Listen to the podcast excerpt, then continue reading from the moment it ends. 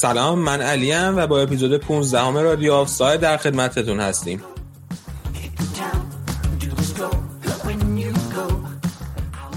امروز توی قسمت ایتالیا راجع به دربی ایتالیا و وضعیت خوب یوونتوس حرف می‌زنیم. توی قسمت آلمان با آراد و امیر به دربی رور حرف می‌زنیم.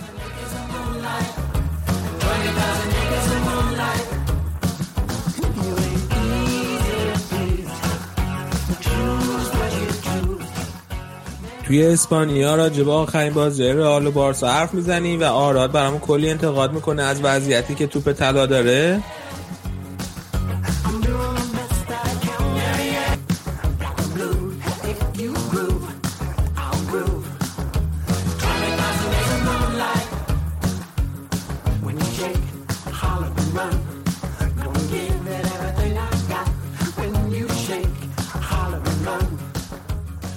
و در آخر مرتضی برامون توی انگلیس از رقابت داغ تیما میگه.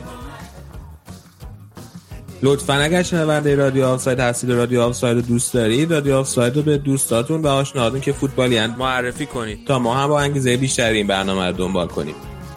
بریم آماده بشیم برای یه برنامه خوب و داغ.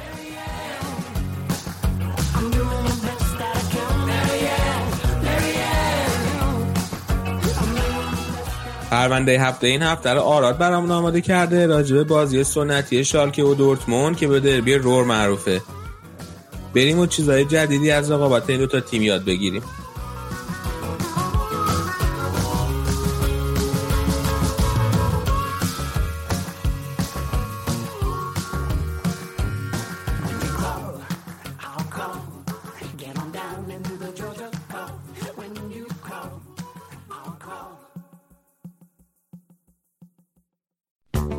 منطقه رور منطقه صنعتی در غرب آلمانه که از زمان تأسیس بوندسلیگا بیشترین نماینده رو در این به خودش دیده.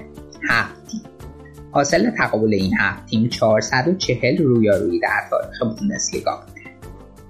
با وجود تعداد زیاد باشگاه در منطقه رور و دربی های منطقه زیاد بین اونا این بازی بروسیا دورتموند و شالک 04 بود که به دلیل حساسیت بالا کم کم به دربی رور یا رویر دربی مشهور شد یا به قول مدیاهای آلمانی مادر همه دربی ها بازی های بین این دو باشگاه پر منطقه عموما همیشه تا آخرین بلیتش فروخته میشه و هواداران فوتبال رو بیش از هر مسابقه دیگه در منطقه رول به وجد میاره. اما این رقابت برخلاف بقیه دربی های معروف خیلی تاریخچه کهنی نداره. همچنین خیلی دوستانه تر محسوب میشه. اولین بار پس جنگ جهانی دوم بود که دورتموند به رقیبی در سطح شالکه مبدل شد. توی این پرونده به بررسی ده اتفاق شاخص تاریخ این دربی می‌پردازیم.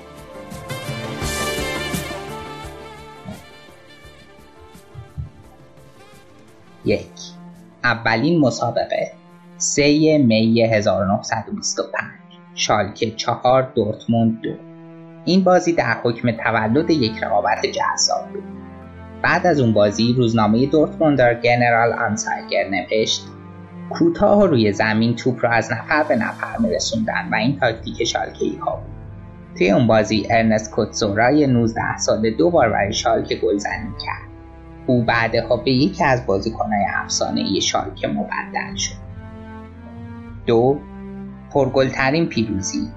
20 اکتبر 1940 شالکه 10 دورتموند 0 هیچ یک از 173 دربی بین این دو تیم به اندازه این دیداری طرفه نبود. این بازی که در شرایط جنگ و با حضور فقط 3000 تماشاگر برگزار می‌شد با درخشش ارنست کوتزورا با 10 گل به نفع آبی ها پایان یافت اون در نیمه اولین بازی چهار گل برای شالکه به ثمر رسید. سه اولین تقابل بوندسلیگا شالکه سه دورتموند یک. راینهولد بوساپ توی دقیقه 6 بازی برای دورتموندی ها اولین دربی بوندسلیگایشون گل می‌زنه. ولی بعد از اون دورتموند در مقابل دیدگان 38 هزار هوادارش در هم میشکنه و در 14 دقیقه سه گل می‌خوره. دورتموندی ها در بازی برگشت انتقام می‌گیرن و شالکه رو با نتیجه 3 بر 0 شکست میدن که اون بازی اولین بازی در تاریخ بوندسلیگا بوده که تیم شالکه توش موفق به گلزنی نمیشه.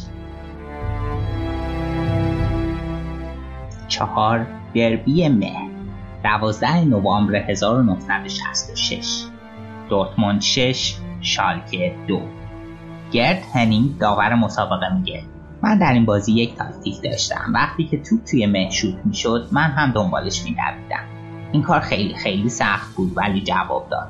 اون روز در استادیوم کسی به سختی دستش رو در جلوی چشمانش می‌دید. کلاوس فیشتل در مورد این بازی میگه ما مرتب باید از داور میپرسیدیم که بازی چند چنده.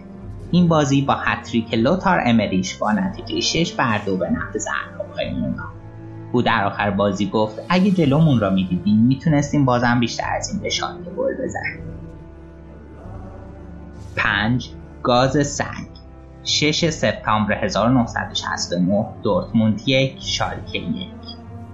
اون روز که هوادارا تا کنار زمین مسابقه هم نشسته بودن مسئولین برگزاری با استفاده از سگهاشون سعی می‌کردن جمعیت رو از توی زمین بازی به عقب برونن نیمه اول مالکیت کامل در دست تیم شالکه بود و اونا با گل فریدل راوش از حریف پیش افتادن.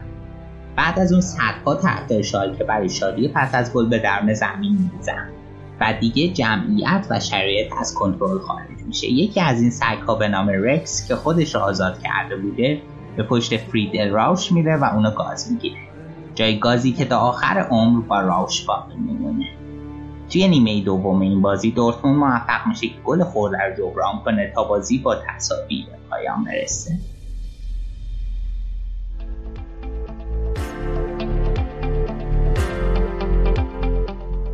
شش. گل ینس لمان. 19 دسامبر 1997 دورتموند دو شالکه دو. توی یه بازی خیلی حساس در وقتهای طرف شده نیمه دوم در حالی که شالکه دو یک از دورتموند عقبه به اشتباه کورنری گرفته میشه. برای توپی که هیچ وقت از خط عرضی زمین عبور نکرد. اما مارکنبرگ داور بازی با این اشتباهش یکی از تاریخی ترین لحظات ردیر دربی رو رقم می‌زنه. ینس لمان دروازهبان شالکه که برای کورنر جلو اومده بود با سر توپ رو وارد دروازه می‌کنه تا پس از 53 سال از برگزاری بوندسلیگا سرانجام یک دروازهبان موفق گلزنی بشه. بعد از بازی گرد نویباوم رئیس وقت دورتموند کمک داور رو به بابا نوئل تشویق می‌کنه و هواداری شالکه آواز می‌کنن که ما لمن رو در خط حمله می‌خوام ینس لمان در ادامه کریر خودش به دورتموند میپیوند بازگشت اندی مولر. 23 سپتامبر 2000 دورتموند 0 شالکه 4 تابستون اون سال اندی مولر از دورتموند به شالکه میپیوند. چیزی که برای هوادارای هر دو تیم غیر قابل پذیرش بود. مولر توی اون بازی حسابی میدرخشه و در محل استقرار هواداری شالکه به شادی می‌پردازه. توی اون فصل شالکه با اندریاس مولر مهار نشدنی میشه. بالاخره اونا قهرمان بوندسلیگا میشن. البته فقط برای پنج دقیقه. هواداری شالکه مشغول جشن قهرمانیشون بودن که در دیدار همزمان توی آخرین لحظات وقت تلف شده. افنبرگ گل تصاوی رو با هامبورگ می‌زنه و قهرمانی مال شاگردهای اوتمار هیتسفلد میشه. هشت. قهرمانی خراب شده. دوازده می 2007 دورتموند دو شالکه صفر. شیرین ترین پیروزی در دربی برای دورتموندی ها دورتموند که فصل بعدی رو سپری کرده بود تنها با یک هدف به این بازی گذاشت. خراب کردن قهرمانی رقیب همیشه شالکه.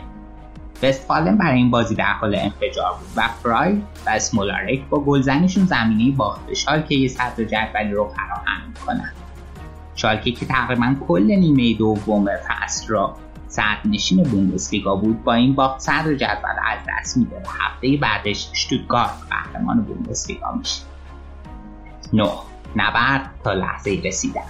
13 سپتامبر 2008 دورتموند 3 شالکه 3 لوتس واگنر داور مسابقه تا چند ساعت بعد از بازی در کابین داوران نشسته بود و دیویدی قضاوت بازی را که تموم شده بود نگاه می‌کرد.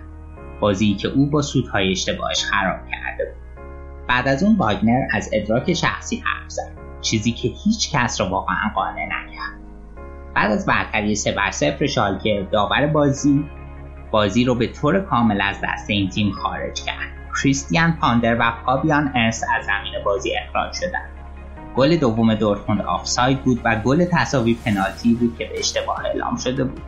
با همه اینها در پایان بازی این دورتموندی ها بودند که به زود زده شدن سوت پایان بازی اعتراض می‌کرد و در نهایت بازی قرن 25 نوامبر 2017 دورتموند چهار شالکه چهار. فقط سی دقیقه دیگه به پایان بازی مونده بود و شالکه در سیگنال ایدونا پارک شکست خورده بود. اون هم با نتیجه چهار بر سه. و دورتموند در خواب شیرینی یک برد تاریخی رویایی برای برابر رقیب دیرینه فرو رفته بود.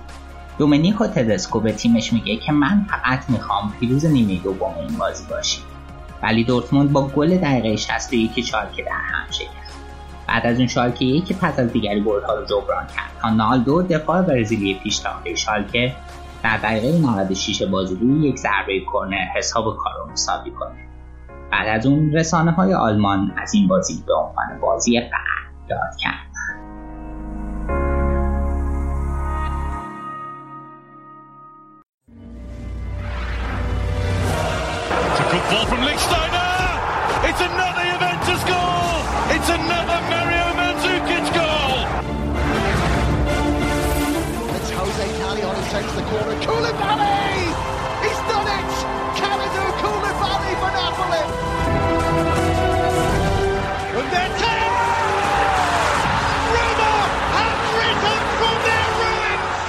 قسمت اول برنامه امروز با بخش ایتالیا شروع می‌کنیم. جایی که سینا آمده برامون از نتایج گالای کالچو فصل پیش شروع کنه به گفتن.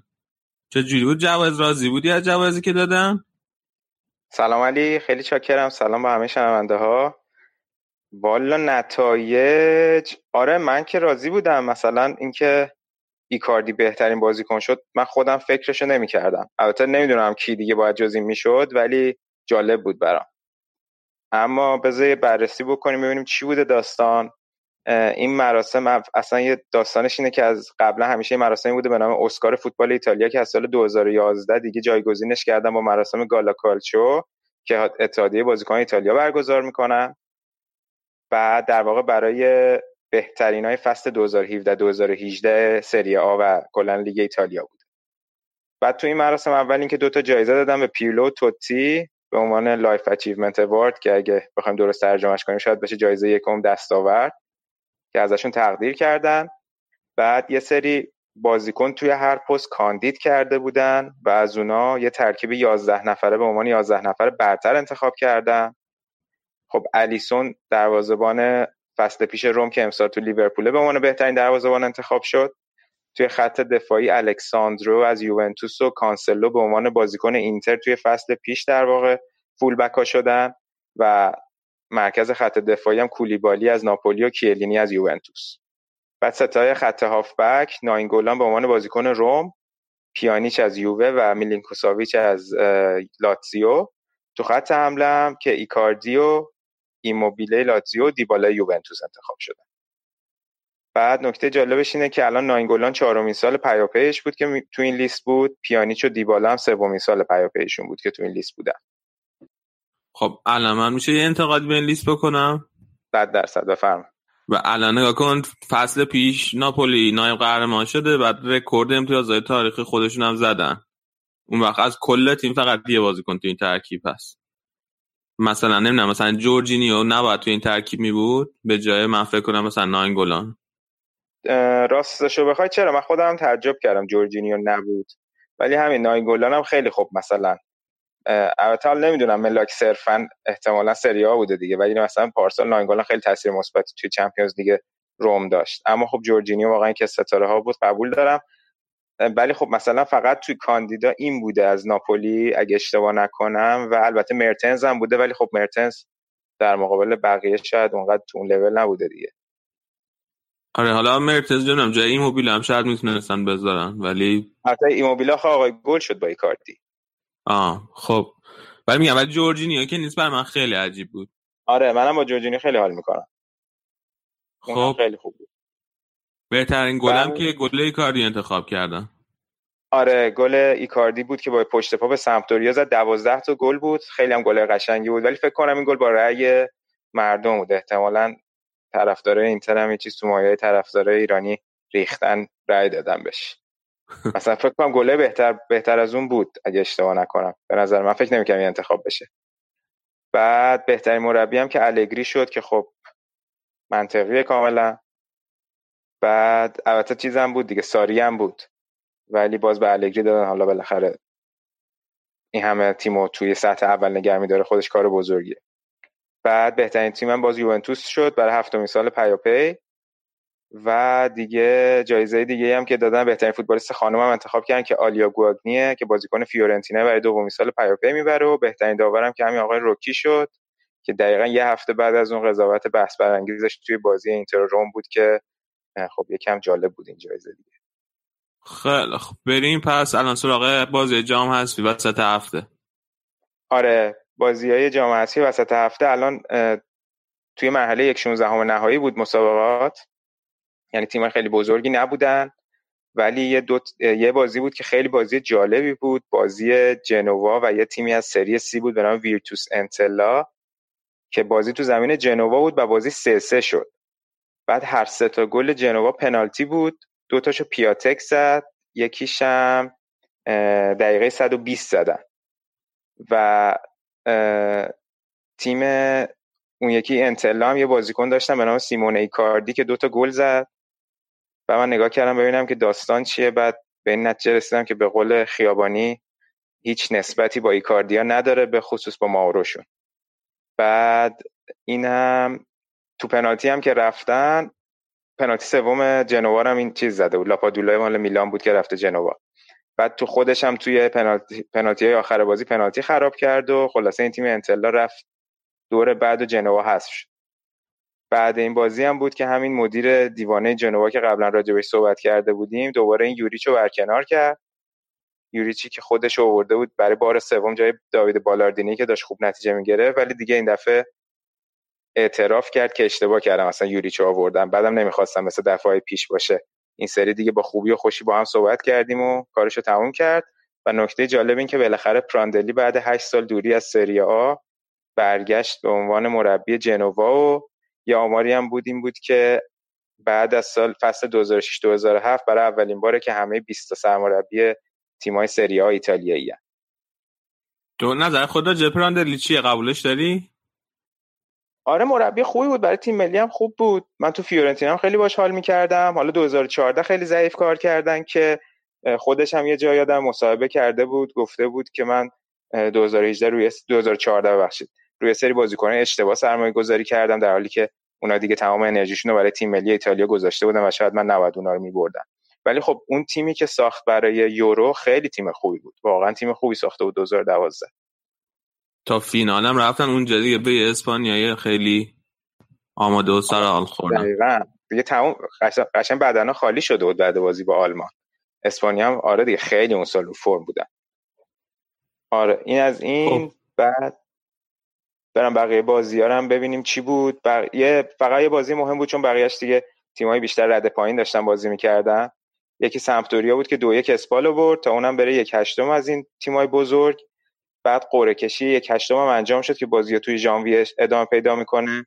نکته جالبش اینه که یه طرف جدول خیلی سخت شده. یه طرف دیگه هم این یووه خوششانسی آورده افتاده با یکم تیمای گلابی با بولونیا بازی می‌کنه بعد بعدش با برنده آتالانتا کالیاری.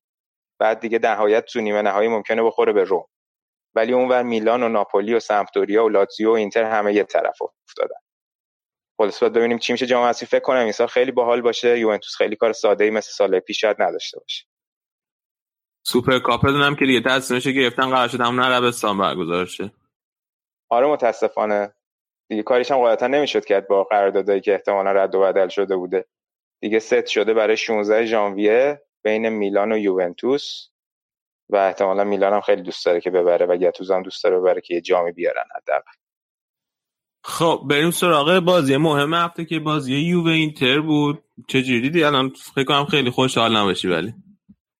آره بازی بود که خیلی دلم سوخت که چرا باختیم. واقعا بازی که به خصوص نیمه اول اینتر ارائه داد یه مقداری فراتر از انتظار بود. البته من خودم حتی امید بردم داشتم گفتم بهتون. خیلی بلند پروازانه هم نبود به خاطر اینکه نیمه اول ما واقعا معلوم بود که اسپالتی با یه پلنی وارد زمین شده. ولی خب تیم هنوز خیلی فاصله داره با یوونتوس.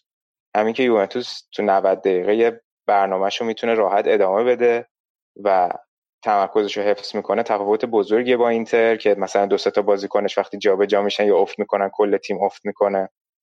اما یک کم بذار بازی رو بررسی کنیم نیمه اول همونجوری که گفتم خیلی اینتر زهردار ظاهر شد. به نظرم توی این همه بازی که تو سریا برگزار شده بود برای یوونتوس تو تورین به هیچ تیمی به انزه نیمه اولی که اینتر یووه رو اذیت کرد اذیت نکرده بود. گرچه که خود یووه هم داشت فشار می آورد ولی نمی‌تونست اونقدر فشاری که همیشه میاره رو بیاره چون ضد حمله های اینتر خیلی خطرناک بود و اصلا تصاحب توپ اینتر هم بیشتر بود تو نیمه اول. کما اینکه یه دونه حرکت بود که منجر به این شد که گالیاردینی بزنه به تیرک و پاس خیلی خوب ایکاردیو حرکت قبلش هم حرکت خیلی خوب پولیتانو که فکر کنم همون باعث شد که یووه یکم بترسه. ولی خب تو همون نیمه اولم یووه خیلی روی ضربات کورنر حساب باز کرده که خیلی برای من جالب بود. با اینکه اینتر دو تا دفاع وسطاش قد بلندن اشکرینیار و البته این بازی میراندا جای دیفرای بازی می‌کرد. ولی خب این یووه کماکان سرمایه گذارشی کرده بود روی سانترا که هم خودش مهاجمای سرزندش هم رو کورنرها کیلینی و بونوچی اضافه می‌شدن و هم دو تا head کیلینی زد یه بونوچی زد. خیلی خطرناک بود. ولی نکته جالبی بود که تو ترکیب یووه دیش... خب الکساندرو نرسیده بود دیشیلیو داشت بازی می‌کرد کانسلو هم تو زمین بود بعد جای این دوتا رو عوض کرده بود. یعنی کانسلو رو برده بود چپ دیشیلیو رو برده بود راست که خب خیلی جالب توجه بود یعنی کانسلو رو توی ترکیبی که می‌خواست یعنی جایی که همیشه بازی می‌کرد بازی نمی‌کرد و احتمالا می‌خواست از همین حربه هم استفاده کنه که حالا تو نیمه دوم دقیقا همینم به نتیجه رسید. کانسلو که روز خیلی خوبی رو داشت موفق شد که یه سانتر خیلی تر و تمیز داشته باشه تا منجوکیچ تو بهترین جای ممکن قرار بگیره و گل برای یوونتوس بزنه. البته به این نکته اشاره کنم که خیلی من کم دیدم. مثلا خیلی بازیکنه دیگه اینتر مورد انتقاد قرار داده بودن توی این بازی ولی من خیلی از دست آساموها شاکی بودم. به خصوص روی گل یه جایگیری خیلی بدی داشت و حتی قبل از اونم با نوید صحبت می‌کردیم یه دونه موقعیت عین همین نزدیک بود گیر دیبالا اگه اشتباه نکنم بیاد آساموها ولش کرد که نتونست دیبالا استفاده کنه. که اونم دیگه بالاخره منجوکی سهر خودش رو ریخت و گل زد که البته روی گل بازم هاندانویچ بکنم می‌تونست بیاد بیرون.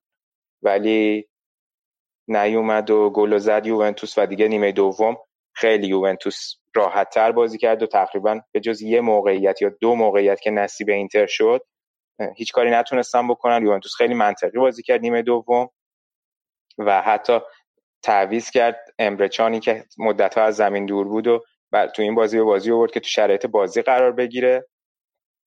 و خیلی اونورم تعویضای اسپالتی رو مورد انتقاد قرار داده بودن به خصوص تعویض پولیتانو که خیلی داشت مسمر سمر بازی می‌کرد برای اینتر. و جاش برخواله رو رو آورد. ولی خب از نکته جالبی رو اسپالتی اشاره کرده بود. اونم این بود که اینتر توی Champions League که الان با آینتهوون بازی داره خب از گالیاردینی و ژوائو ماریو که تو زمین بودن نمی‌تونه استفاده کنه. چون اصلا تو لیستشون به خاطر fair play مالی تو Champions League اینا ندادن. بعد از اون پولیتانو رو می‌خواست نگه داره برای این بازی. وچینو آماده نبود. گال... ناینگولان رو نداشت. در نتیجه می‌خواست که سر... یه سری سرمایه‌هاشو نگه داره برای بازی با. آینتوون که منم خیلی موافقم که قاعدتا اون بازی خیلی برای ما مهمتر از این بازی بود چون ما که در صورت بمونیم توی چمپیونز لیگ برامون سود مالی بیشتری هم داره. اما در کل یوونتوس هم قاعدتا دیگه الان خیلی اوضاعش بیشتر از پیش تثبیت شد توی جدول 15 بازی 14 برد و ستاره این بازی هم به جز کانسلوی که راجبش صحبت کردیم برای دوتا تیم بازیکن کرواتشون بودن. برعکس این که همه فکر می‌کنن رونالدو و ایکاردی باشن در حالی که جفتشون به خوبی توسط دفاعی هر دوتا تیم مارک شده بودن و اصلا اجازه حرکت بهشون تقریبا داده نشد. ولی بروزوویچ خیلی بازی خوبی کرد برای اینتر که من خیلی ازش راضی بودم. یا آماری هم بود که بیشترین لمس توپ بیشترین پاس صحیح بیشترین درصد پاس صحیح و بیشترین دوندگی رو توی هر دو تا تیم داشت و فقط توی بیشترین بازپسگیری دو بعد توپ بعد ماتویدی قرار داشت. ولی خب اون برم تعریف و تمجیده از منجوکیش زیاد بود که انقدر تاثیر گذاره برای یوونتوس. خب ببین من یه نکته می‌خواستم بگم. یوونتوس الان 15 تا بازی کرده. هم آره. ناپولی برده هم اینتر برده هم میلانو لاتزیو هم برده درسته؟ بله. خب یعنی چهار تا تیم بعد از خودش هم رو برده. دقیقا. پنج تا تیم اول. و هنوزم نباخته اصلا. فقط با این رکوردی که داره پیش میره مثلا بعد نمی‌دونم یه فصل بدون شکست رو تموم کنه. و حتی رکورد امتیاز توی سری آ چند امتیازه؟ صد امتیازه اونجا درسته؟ فکر کنم یادم نیست که تیم مورینیو فکر کنم 101 یا تیم مانچو بود یا تیم مورینیو 101 رو زد اگه اشتباه نکنم. باید چک کنم. اگه همین روندو برن که می‌زنن اونو 100 درصد. آره خدا می‌تونه رکورد داره. جا به جا کنه. فکر کنم یه فصل دیگه هم بود خودشون بدون شکست قهرمان سری آ شده بودن. آره آره آره. آره الان واسه دومین فصل می‌تونن قهرمان سری هم بدون شکست. دقیقا. ولی باید ببینیم تو فشار چمپیونز لیگ ممکنه که یعنی اون موقع سخته دیگه. بازی سختشون تو چمپیونز لیگ شروع شه. ولی لحاظ مهره کم ندارن که بخواد مثلا بگیم تحت فشار چیز بازیکن کم بیارن. حالا فقط تا آخر نیم فصل دو تا بازی مهم دارن. یکیش با تورینو بازی بعدی که دربی تورینه و یکیش هم با رومه که البته روم هم این روزا بحران زده است. اوکی خیلی بریم سراغ بازی بعدی بازی ناپولی. بازی ناپولی دو تا بازی داشت ناپولی. یکی بازی هفته پیش بود که از هفته پیش مونده بود. با آتالانتا بازی داشتن که ما نتونسته بودیم تو برنامه پوشش بدیم. بعد اون بازی دو یک شد به نفع ناپولی. بازی تو زمین آتالانتا بود. بازی خیلی سختی هم بود براشون. خیلی پیچیده شد دوزاشون ولی یه تعویز طلایی داشت. آقای آنجلوتی و میلیکو آورد به بازی که خیلی همه تعریف تمجید کرده بودن ازش که چقدر جسورانه این تعویض رو کرد که بازیکنی مثل مرتنز رو میاره بیرون و میلیکو میاره و ریسک می‌کنه و جواب داد و میلیک گل زد دقایق 85 86 و بازی رو تونستن در بیارن چون بازی کردن توی زمین آتالانتا هم جزو بازی سخت حساب میشه. و تقریبا توی اون بازی هم از بازیکن اصلیش استفاده کرده بعد یه بازی خیلی آسون ولی این هفته داشت شنبه جلوی فروزینونه که توی زمین خودشون برگزار می‌شد و چهار هیچ بردن و تقریبا با تیم دومشون هم داشتن بازی می‌کردن. چون داشتن آماده می‌شدن برای بازی وسط هفته جلوی لیورپول. نکته های این که این بازی داده که این بود که بالاخره الکس مرت بازی کرد. به عنوان دروازه‌بان اولین بازیشو تو ناپولی انجام داد و بعد اینکه بالاخره فوزی غلام هم به ترکیب برگشته بود و میلیک هم بازم تو نوک خط حمله بازی کرد و خیلی خوب دوتا گل زد و الان روزای خوبی رو داره برای ناپولی سپری می‌کنه. ولی بازم با این حال بعید می‌دونم که جلوی لیورپول ازش استفاده بکنه. حالا بازی خیلی سختی رو دارن دیگه جلوی لیورپول وسط هفته. چون حتما باید فکر کنم حتما باید ببرن. البته نه مساوی هم کنن. می‌تونن صعود کنن. چون اونورم پی اس جی با ستاره سرخ بلگراد بازی داره و لیورپول که فقط برد می‌خواد. آره اگر مساوی کنه ناپولی میره بالا. میره بالا آره. من خودم اول فصل که پیش بینی کردیم پیش بینی بود که ناپولی سوم میشه ولی خب واقعا آنجلوتی خیلی خوب کار کرد تا حالا هم نباخته تو Champions League در حالی که لیورپول از پنج تا بازی سه تاشو باخت. حالا باید دید ببینیم که چی میشه. منم خیلی تعجب کردم که اینقدر خوب بازی کردن تو چمپیونز لیگ. ولی خب بعد که الان که فکر می‌کنم که واقعا دیگه آنجلوتی متخصص چمپیونز لیگ و همیشه نشون داده این موضوع رو. برای اصلا عجیب نیست. بریم سراغ بازی بعدی. بازی کالیاری روم که روم هنوزم وضعیت خوبی نداره. آره چه بازی عجیب غریبی بود کالیاری روم.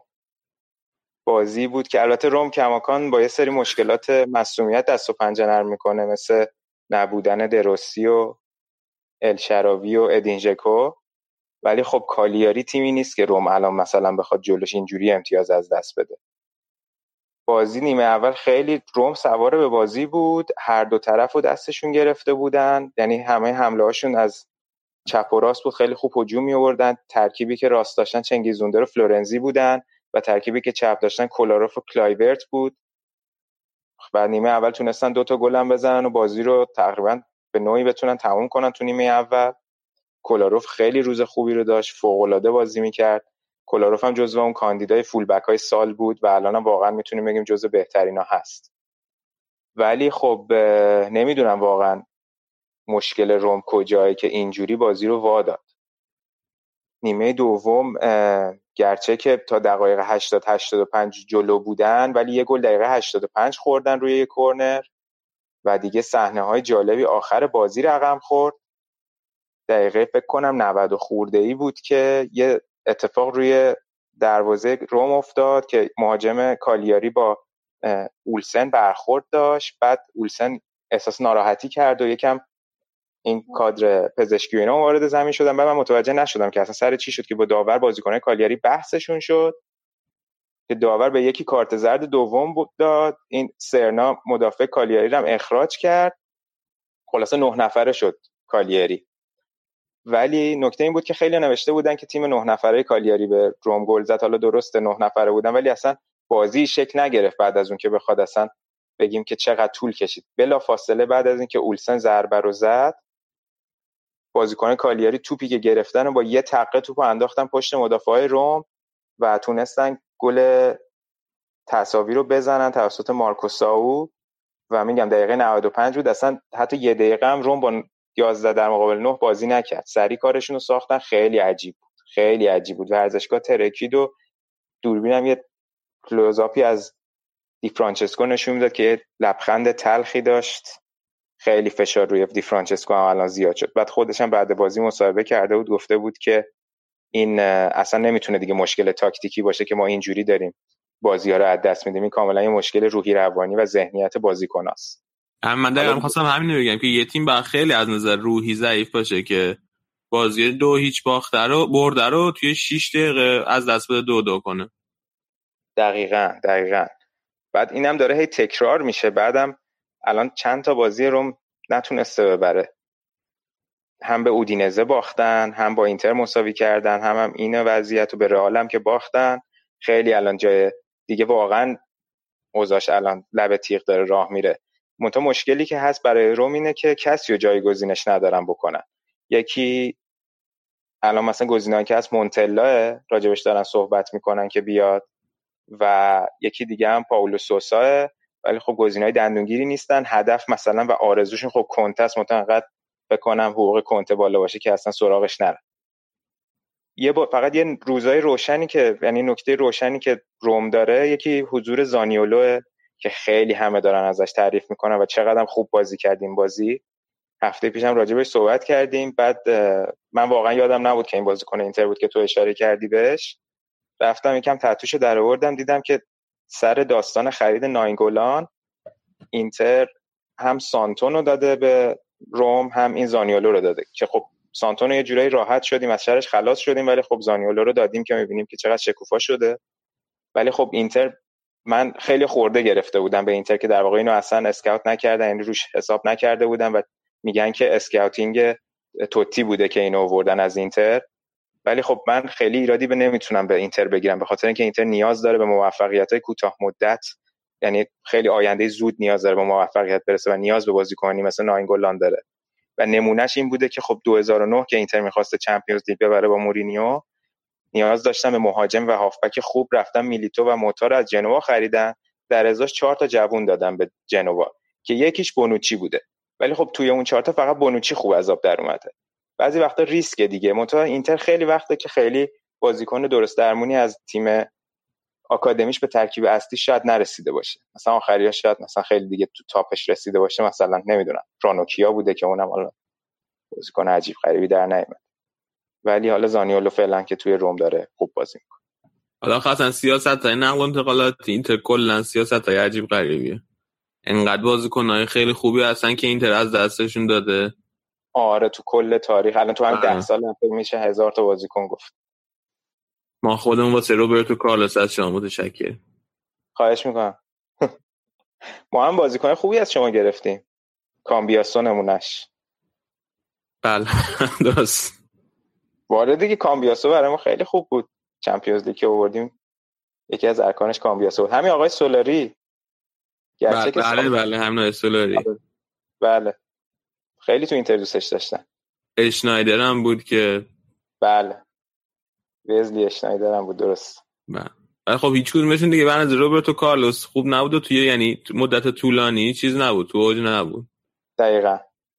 بله. اوکی بریم سراغ ادامه باز بازی روم کالیاری. دیگه آره بازی روم کالیاری دیگه نکتهاشو فکر کنم گفتیم. حالا البته فکر کنم که اینا رومو برداشتن بردن دوباره توی یه اردوی تمرینی سنگین تا بازی وسط هفته چمپیونز لیگشون. با زسکا بازی دارن اگه اشتباه کنم درسته؟ یا شما با زسکا بازی نه ما با زسکا بازی رئال با زسکا بازی داره روم با ویکتوریا پلژن بازی داره. ویکتوریا پلژن آره. که البته صعودشون قطعی شده. آره هم صعودشون آره. قطعیه هم دوم بودنشون. یعنی اصلا نتایج آره. بازی ها. فقط واسه زسکا و ویکتوریا پلژن مهمه که می‌خوان برن یورولیگ. آره. یورولیگ ببخشید. یورولیگ. بازی بعدی بازی لاتزیو سمدوریا بود که اون یکی تیم شهر روم اصلا خوب عمل نمی‌کنه و بازم نتونست نتیجه بگیره. آره دقیقا. چه بازی دراماتیکی بود. واقعا یکی از بازی جذابی بود که من چند وقت اخیر دیده بودم. کلا این هفته سری از اون هفته عجیب غریب بود. لاتزیو هم که آره هفته پیش با کیوو مساوی کرده بود. خیلی شاکی بودن. هوادارانشون از دست اینزاگی بعد از اونور نمی‌خواستن که خب از کورس با میلان عقب بیفتن. بعد تورینو هم نزدیک شده بود بهشون. خیلی به برد تو این بازی نیاز داشتن. ولی خب سمپدوریا هم یه مقداری دوباره خودش رو جمع جور کرده. تو جام حذفی هم که اسپالو برده بود. و یه بازیکن خیلی آماده ای که سمپدوریا داره الان کاپیتانشون و مهاجم 35 سالشون کوالیارلا که مهاجم سابق تیم ملی ایتالیا هم هست که نیمه اول گل تر تمیز زد برای سمپدوریا توی یه حرکت ترکیبی فوق العاده با چند تا پاس تک ضرب 8 تا 9 تا دفاع لاتزیو رو به هم ریختن و گل زدن. ولی خب بازی خیلی تو دست لاتزیو بود و چقدر این ایموبیله برای این تیم داره انرژی می‌ذاره و یکم سطحش از بقیه بازیکنهای تیم بالاتره. البته میلان بادلی هم خیلی خوب بود تو این بازی برای لاتزیو و همینطور لولیچ. ولی خب فشارشون نتیجه نمی‌داد تا نیمه دوم. که تونستن که روی یه کورنری که خیلی هم جالب نبود و پاس فوقالعاده پارولو آچربی گلشون رو بزنه مدافع وسط لاتزیو. و بازی همینجور داشت پیش می‌رفت تا دقیقه 91 که یه دونه خطا پشت محوطه برای لاتزیو به دست اومد و اون بازیکن خطاکار سمتوری هم اخراج شد. بعد اینا ایستگاهی رو زدن توپ خورد به دست اندرشون. و با وار داور پنالتی گرفت که چقدر سر اون جنجال شد و چقدر وقت اضافه سر اون باز شد داور بگیره. و گلم ایموبیله زد و دیگه تقریبا شما حساب کن دقیقه 96 بازی رو دو کردی و خیالت راحت از یه برد خار... یه برد داخل خونه تو المپیکو روم و دیگه پیشی گرفتن از میلان. ولی یه اتفاق خیلی عجیب و غریب افتاد. دقیقا لحظه آخر دو تا بازیکن تعویضی سمپدوریا یه کار خیلی قشنگ کردن و یه گل خیلی قشنگ به صورت توپ از بالای سر دروازه‌بان لاتزیو این ساپونا را انداخت و اتفاقای جالبی بعد اون اتفاق افتاد. یه اتفاقات منشوری تو استادیوم المپیکو رخ داد که این ساپونا شروع کرد دویدن سمت تماشاگرانشون پیرنشو در آورد زیر پوششو در آورد یک کم شورت ورزشی هم کشید پایین ولی دیگه همونجوری پرید سمت تماشاچیا. دیگه بعد از اون فکر کنم هیچکی نفهمید اونجا چه اتفاقی افتاد. یکی از تماشاچی‌ها اینو بغل کرده بود بقیه از پایین بهش آویزون شده بودن. نمی‌دونم توضیح بدم بقیهش یا واضحه دیگه؟ نمی‌دونم دیگه تا اینجاش توضیح دادی دیگه.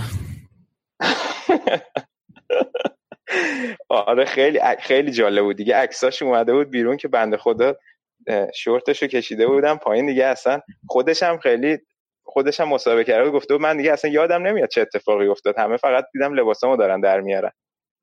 ولی بنده خدا این اینزاگی هم گفته بود من تو این 25 سال هم چیزی ندیده بودم. حالا نمی‌دونم منظورش خوشحالی این بود یا منظورش همچین بلایی بود که سر تیمش اومده بود. بعد آره خلاصه این جان پاولو مربی سمپدوریا تیم خوبی ساخته. سمپدوریا هم الان اوضاعش تو جدول بد نیست. باید ببینیم که بلاتزیو می‌تونه از این محلک خودش نجات بده یا اینزاگی هم مثل دی فرانچسکو اوضاع سختی پیش روشه. بیلینکوویچ ساویچ هم تو این بازی بد بازی نکرد برای لاتزیو. تو تیم برتر پارسال هم قرار گرفته بود و تو این بازی هم بد نبود. موقعیت از دست داد ولی طرفدار دیگه انگار نمیخوانش. یه سری بنرهای نجات پرستانه هم زده زده بودن بیرون استادیوم و فکر کنم بعیده بمونه لاتزیو. دیگه توی تابستون من فکر می‌کنم که دندون گردی کرد مدیر عاملشون دیگه. اسمش چه لوتی تو درسته؟ دقیقاً آره. آره دندون گردی کرد. الان مثلا اون موقع می‌تونه 100 میلیون بفروشه. الان مثلا مجبور احتمالاً 80 میلیون بفروشه. شایعه میلانش هم خیلی زیاده که توی ژانویه اصلا بره میلان. دقیقاً آره. همه تیم‌ها میخوانش ولی آره میلان چون از تابستونم دنبالش بود فکر کنم که از همه جا محتمل تر باشه. بره میلان هم خوبه دیگه. یعنی من فکر کنم هم به درد میلان می‌خوره هم خودش شاید مقداری ورزش بهتر بشه. آره آره کاملا. چون اینجا که بعید آینده ای داشته باشه. خب بریم از همین طریق بریم سراغ خود میلان که همین در بازیش با تورینو برگزار میشه. آره بازی خیلی حساسی هم هست به خاطر اینکه میلان اگه ببره می‌رسه به یه امتیازی اینتر ولی از اونور تورینو که ببره تورینو میاد فکر کنم جای اگه اشتباه نکنم جای لاتزیو میاد و یه امتیاز اختلافش میشه با لاتزیو و خب تو موقعیت سهمیه یورولیگ قرار می‌گیره.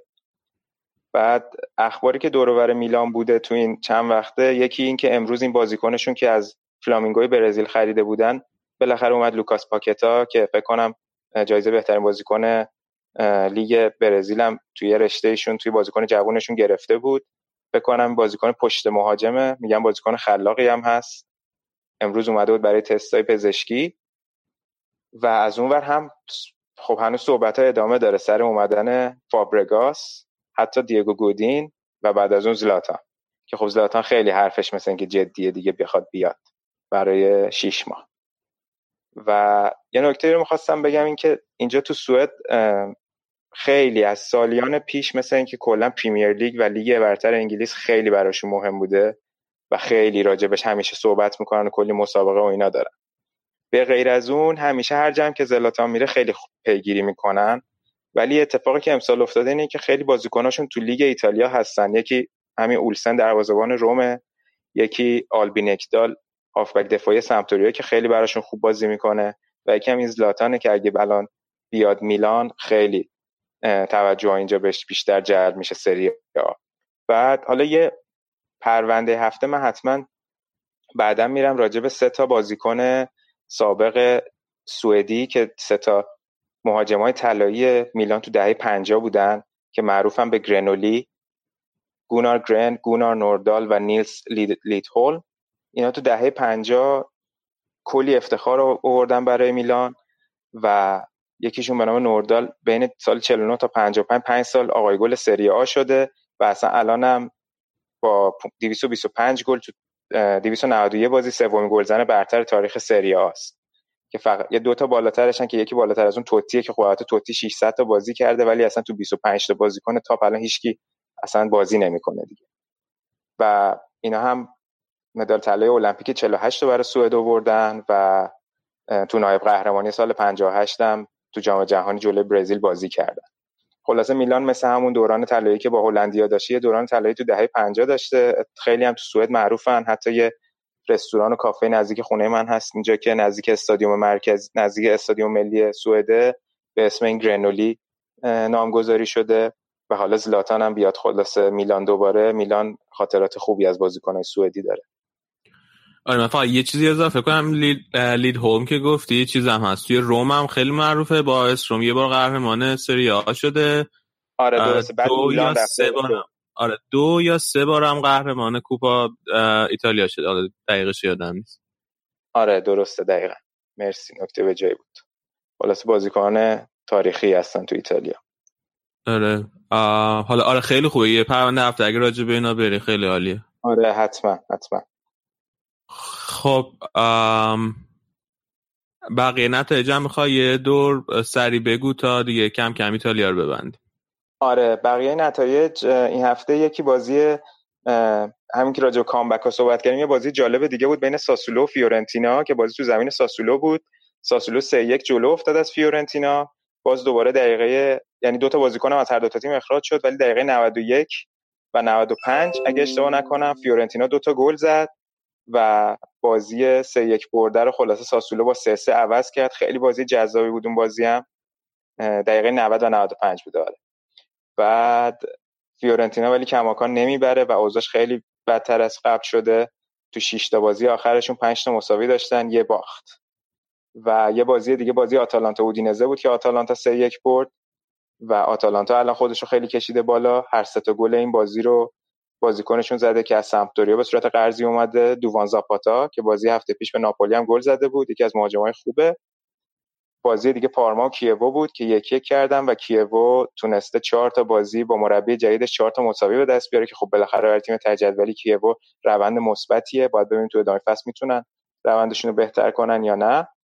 یه بازی بی مربوط دیگه هم بود که امپولی دو یک بولونیا رو بود یه بازی دیگه هم بود که بازی اول پراندلی بود که جنوا یکی یک کرد با اسپال و پیاتک از روی نقطه پنالتی گل زد تا باز دوباره بره صدر جدول گل زنا الان پیاتک با 11 گل اوله ایموبیله و رونالدو دومن ایکاردی و کوالیارلا از سمپدوریا و کاپوتو از امپولی 8 گلن.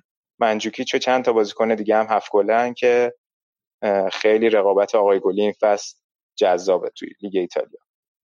حالا فقط میمونه بازی Champions League وسط هفته که اینتر بازی حساسی داره با آینتوون و من خیلی امید نداشتم ولی یه چیزی خوندم که کلا بارسا از 2013 تو خونه تو چمپیونز لیگ نباخته.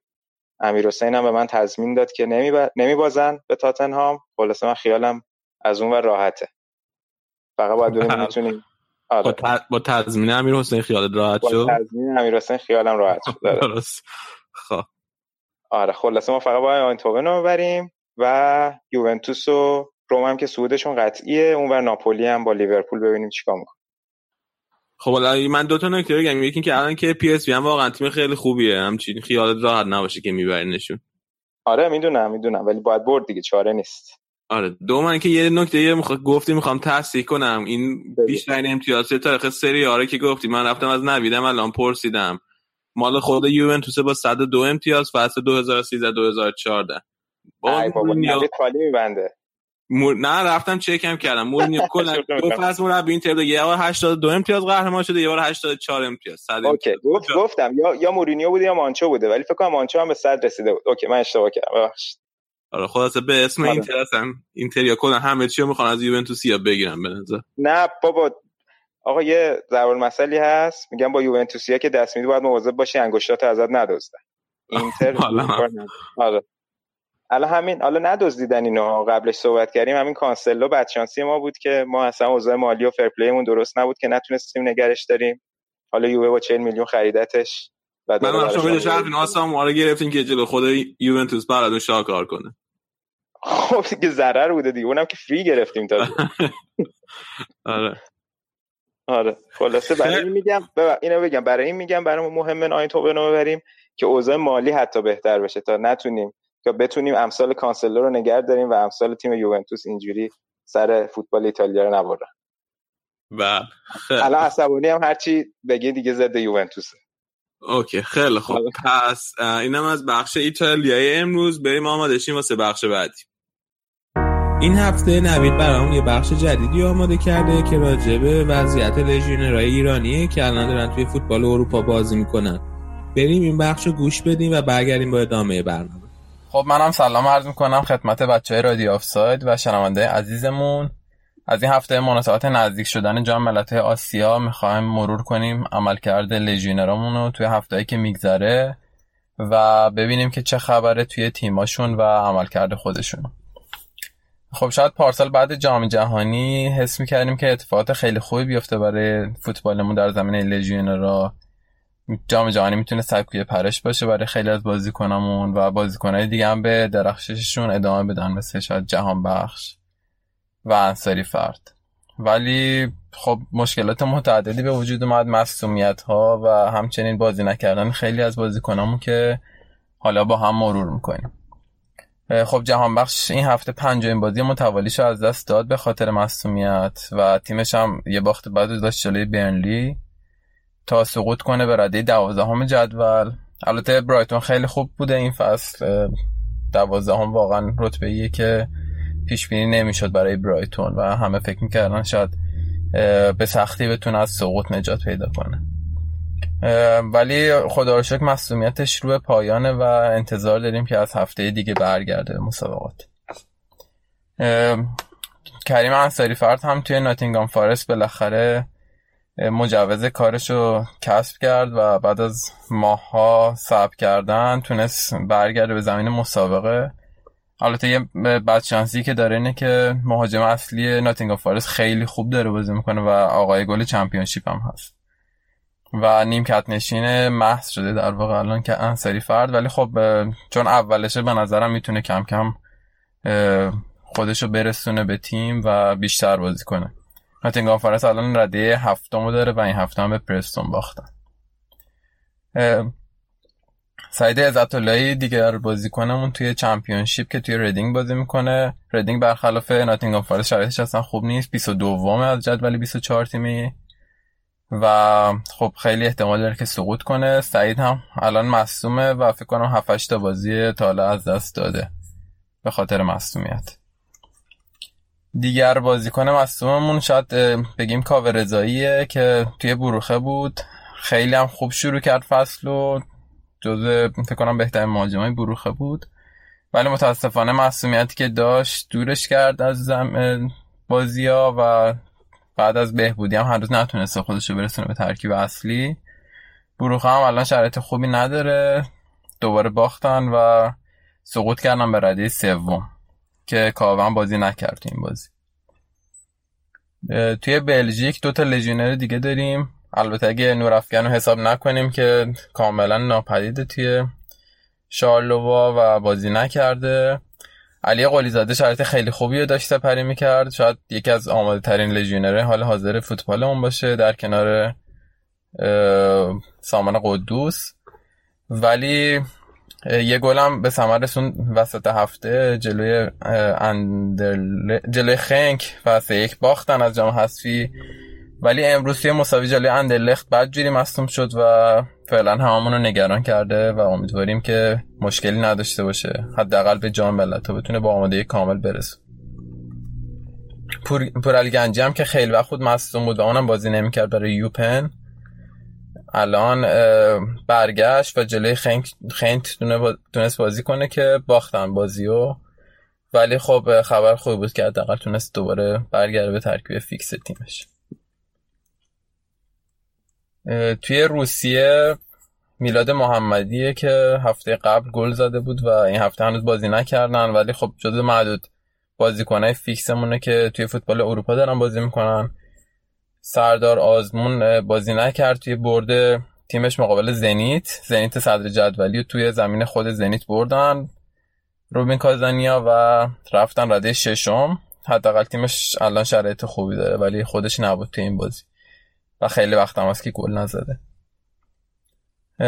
قدوس روزای خوبی داشته پره می‌کرد به آمیان. اول فصل تیمش هم با اینکه شانسای حتمی سقوط بود اول فصل خوب نتیجه گرفته بود ولی حالا مدت زیادیه که دوباره برگشتن به روند باخت ها سه تا باخت پشت سر, پشت سر هم داشتن که یکیش هم آخریش در واقع جلوی موناکو بود. موناکویی که اصلا شرایط خوبی نداره ولی تونست با اون برد آمیان پشت سر بذار و بیاد بالای اونا. ولی خب آخر هفته تونستن تیم رده آخری رو ببرن و صعود کنن توی جدول به رده 17 هم.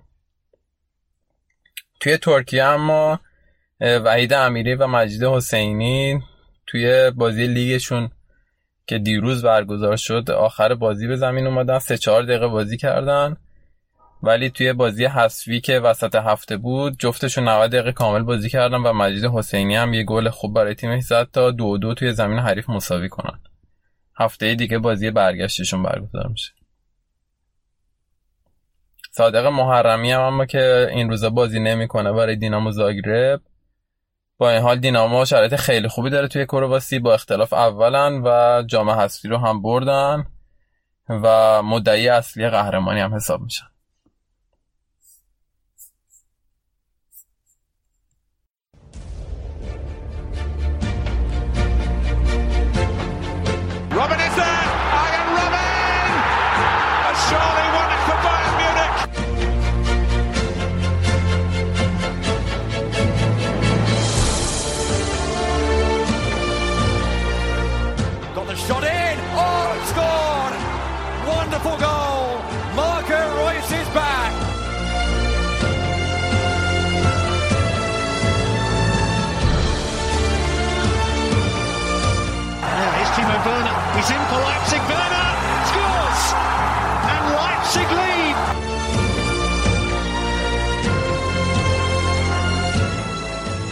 برگشتیم بعد از بخش ایتالیا. حالا نوبت رسیده به آلمان و آراد که بیاد برام راجع فوتبال آلمان حرف بزنن تو این هفته ای که رد شد یکی از حساس ترین دربی های آلمان هم این هفته بود.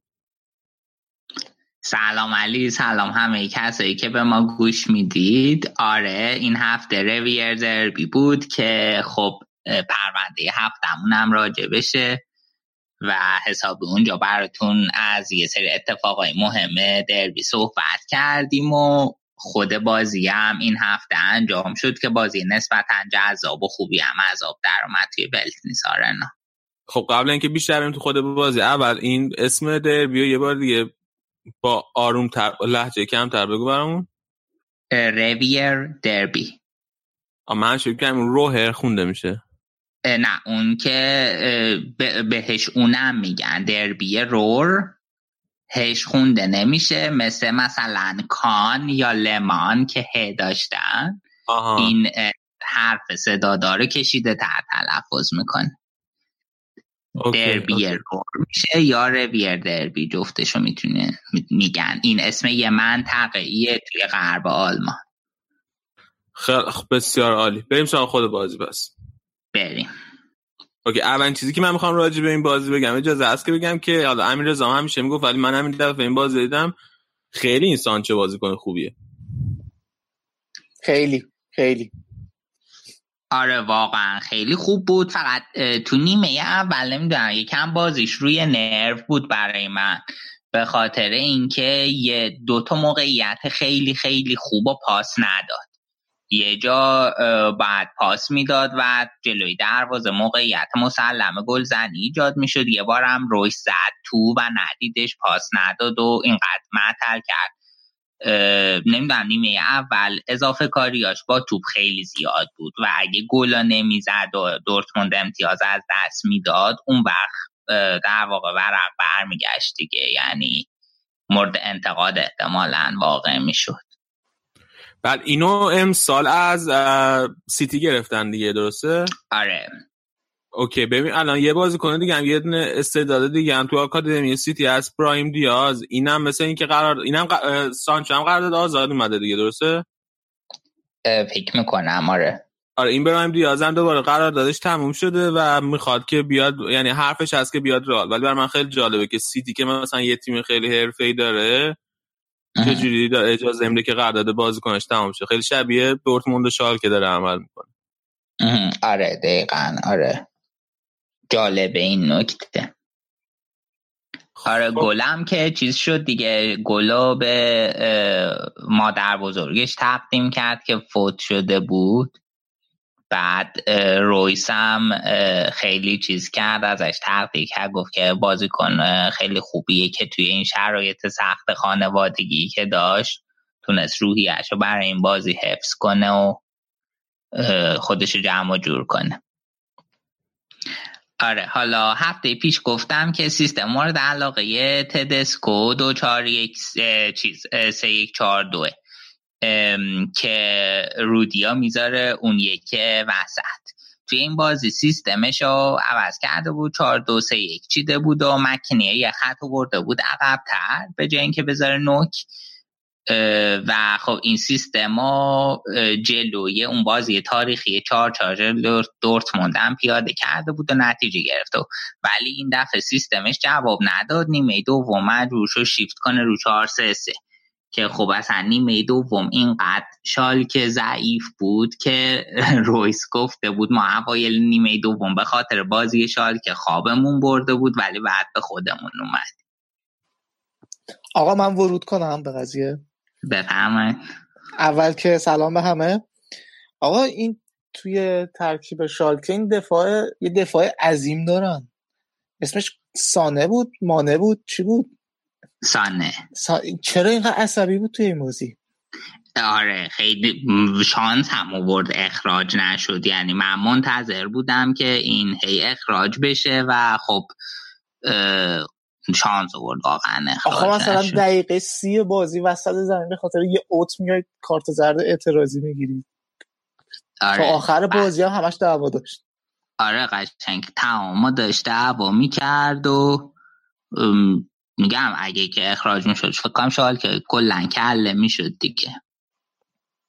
دفاع وسط خوبی هم هست ولی حالا خب تو این بازی بد بود دیگه. یعنی بد نبود یه خورده اصلا زیاد عصبی بود. آره اصلا خب روی بقیه تیم هم اثر منفی می‌ذاره اینجوری دیگه. آره. یعنی جو ورزشگاه این کار اینو بیشتر گرفته بود تا اینکه دورتموند رو بگیره. آره. ولی خب خیلی برای دفاع وسط بودن فیزیکش عالیه دیگه. قدش هم که 196 و خوبه کلا. الانم آره. تا 2022 هم قرارداد داره با شالکه. آقا حالا این قضیه بازی دورتموند و شالکه اون پنالتی نظر چیه؟ واقعا پنالتی بود؟ سوال خوبیه. حالا دورتموند یا خیلی میگن که نمی‌دونم اعتراض کردن و اینا ولی از طرفی یه پنالتی هم زودترش بود که اون هم می‌تونست پنالتی باشه. اونی بود که دست شالکه دست دورتموندی خورد به توپ اون خیلی فاصلش نزدیک بود. البته یه مسئله دیگه هم که از دستش بین بدن بازیکن شالکه گیر بود. آره. اون به نظر من نمی‌تونست پنالتی باشه آره بعد... منم همین حسا می‌کنم. ولی خب رویس نزد پای طرفو چرا؟ نمی‌دونم. نه خیلی خیلی واضح نبود. یعنی چون که جلوی دوربینم خیلی یکی از بازیکن‌های دیگه کاور کرده بود صحنه. نه بعد... خود دورتموندی هم خیلی اعتراض داشتن روی این صحنه. بعد اون لحظه که رفت وار رو چک کنه رو دیدی؟ من معمولا دیده بودم که اون مانیتور وار این و شاید توی بوندسلیگا اون سمت زمین می‌ذارن. یعنی سمت جایگاه نبود. سمت روبروی جایگاه بود. اون مانیتوری که داور چک کرد. و نکته باحالم که داشت این بود که همون لحظه که داور رفت چک کنه یکی از بازیکنهای شالکم رفت سمت اونجا و داور بلافاصله کارت داد. گفت نه اومدید نزدیک من. اینم نیده بودم تا حالا باحال بود. آره دیگه چون که چیز می‌کنن داور مثلا سعی می‌کنن تاثیر بذارن تو تصمیم گیریش و خب. آره ولی نمی‌دونم کلا وار حالا توی جلوترم اشاره می‌کنم این هفته هفته یه خیلی جالبی نداشت. به نظرم تو بازی هوفنهایم هم یه سوتی داشت. ولی حالا بالاخره ببین نکته اصلی که هست قبلا هم ما بهش اشاره کردیم این وار کمک داور ویدئوییه و لزوما با وار همه داوریابی اشتباه نمیشه دیگه. آره. حالا چیزی که حالا من توی بازی های اسپانیا بیشتر دیدم اینه که جدیدا این گارد بیشتر سعی می‌کنن که کم یعنی کمتر داور بیاد کنار زمین و تصمیم رو بهش میرسونم تا اینکه خودش رو بگن که بیاد کنار زمین. ولی بازم هنوز خیلی وقت تلف می‌کنه توی بازی ها ولی خوبه دیگه تو اسپانیا چیز نداره تو اسپانیا, تو اسپانیا نظر خیلی بهتر جواب داد. آره چون که اصلا من نمی‌دونم که مثلا تیما سر وار بعدش دعوا کنن. یعنی کل اعتراضی که مثلا هست که چرا فلان صحنه رو با وار ندیدی؟ آره. دیگه روی تصمیم وار کسی اعتراضی نداره. آره. ولی خب نمی‌دونم شاید آلمان فرق داره ولی توی اسپانیا فکر کنم داورایی هم داورایی که داور وسطن توی داور ویدئویی هم میشن. یعنی یه هفته های وسط زمینن یه هفته های داور ویدئویی هم. نمی‌دونم آلمان این آلمان هم همینطوریه. یعنی اونام کار درست هم که بیرون زمین. آره با داور درست حسابی. یکی از داورایی که حالا چند بار هم هم داور وسط زمین بوده هم کمک داور ویدئویی بوده. این بیبیانا شتاین هاوسه. این اولین داور زن بوندسلیگا و از قضا همین جوایز ساله که صحبتشو می‌کردیم بهتر برای چهارمین بار بهترین داور زن فیفا شد. آره داور خفنیه ولی خب چیز دیگه بالاخره سوتی هست توی داوری در میاد همیشه. آره. آقا بریم بقیه بازی هم بگیم. آره حالا بله. از شالک دورتموند بیایم بیرون بریم سراغ بایر نورنبرگ که بایر تونسته هیچ ببر بازی و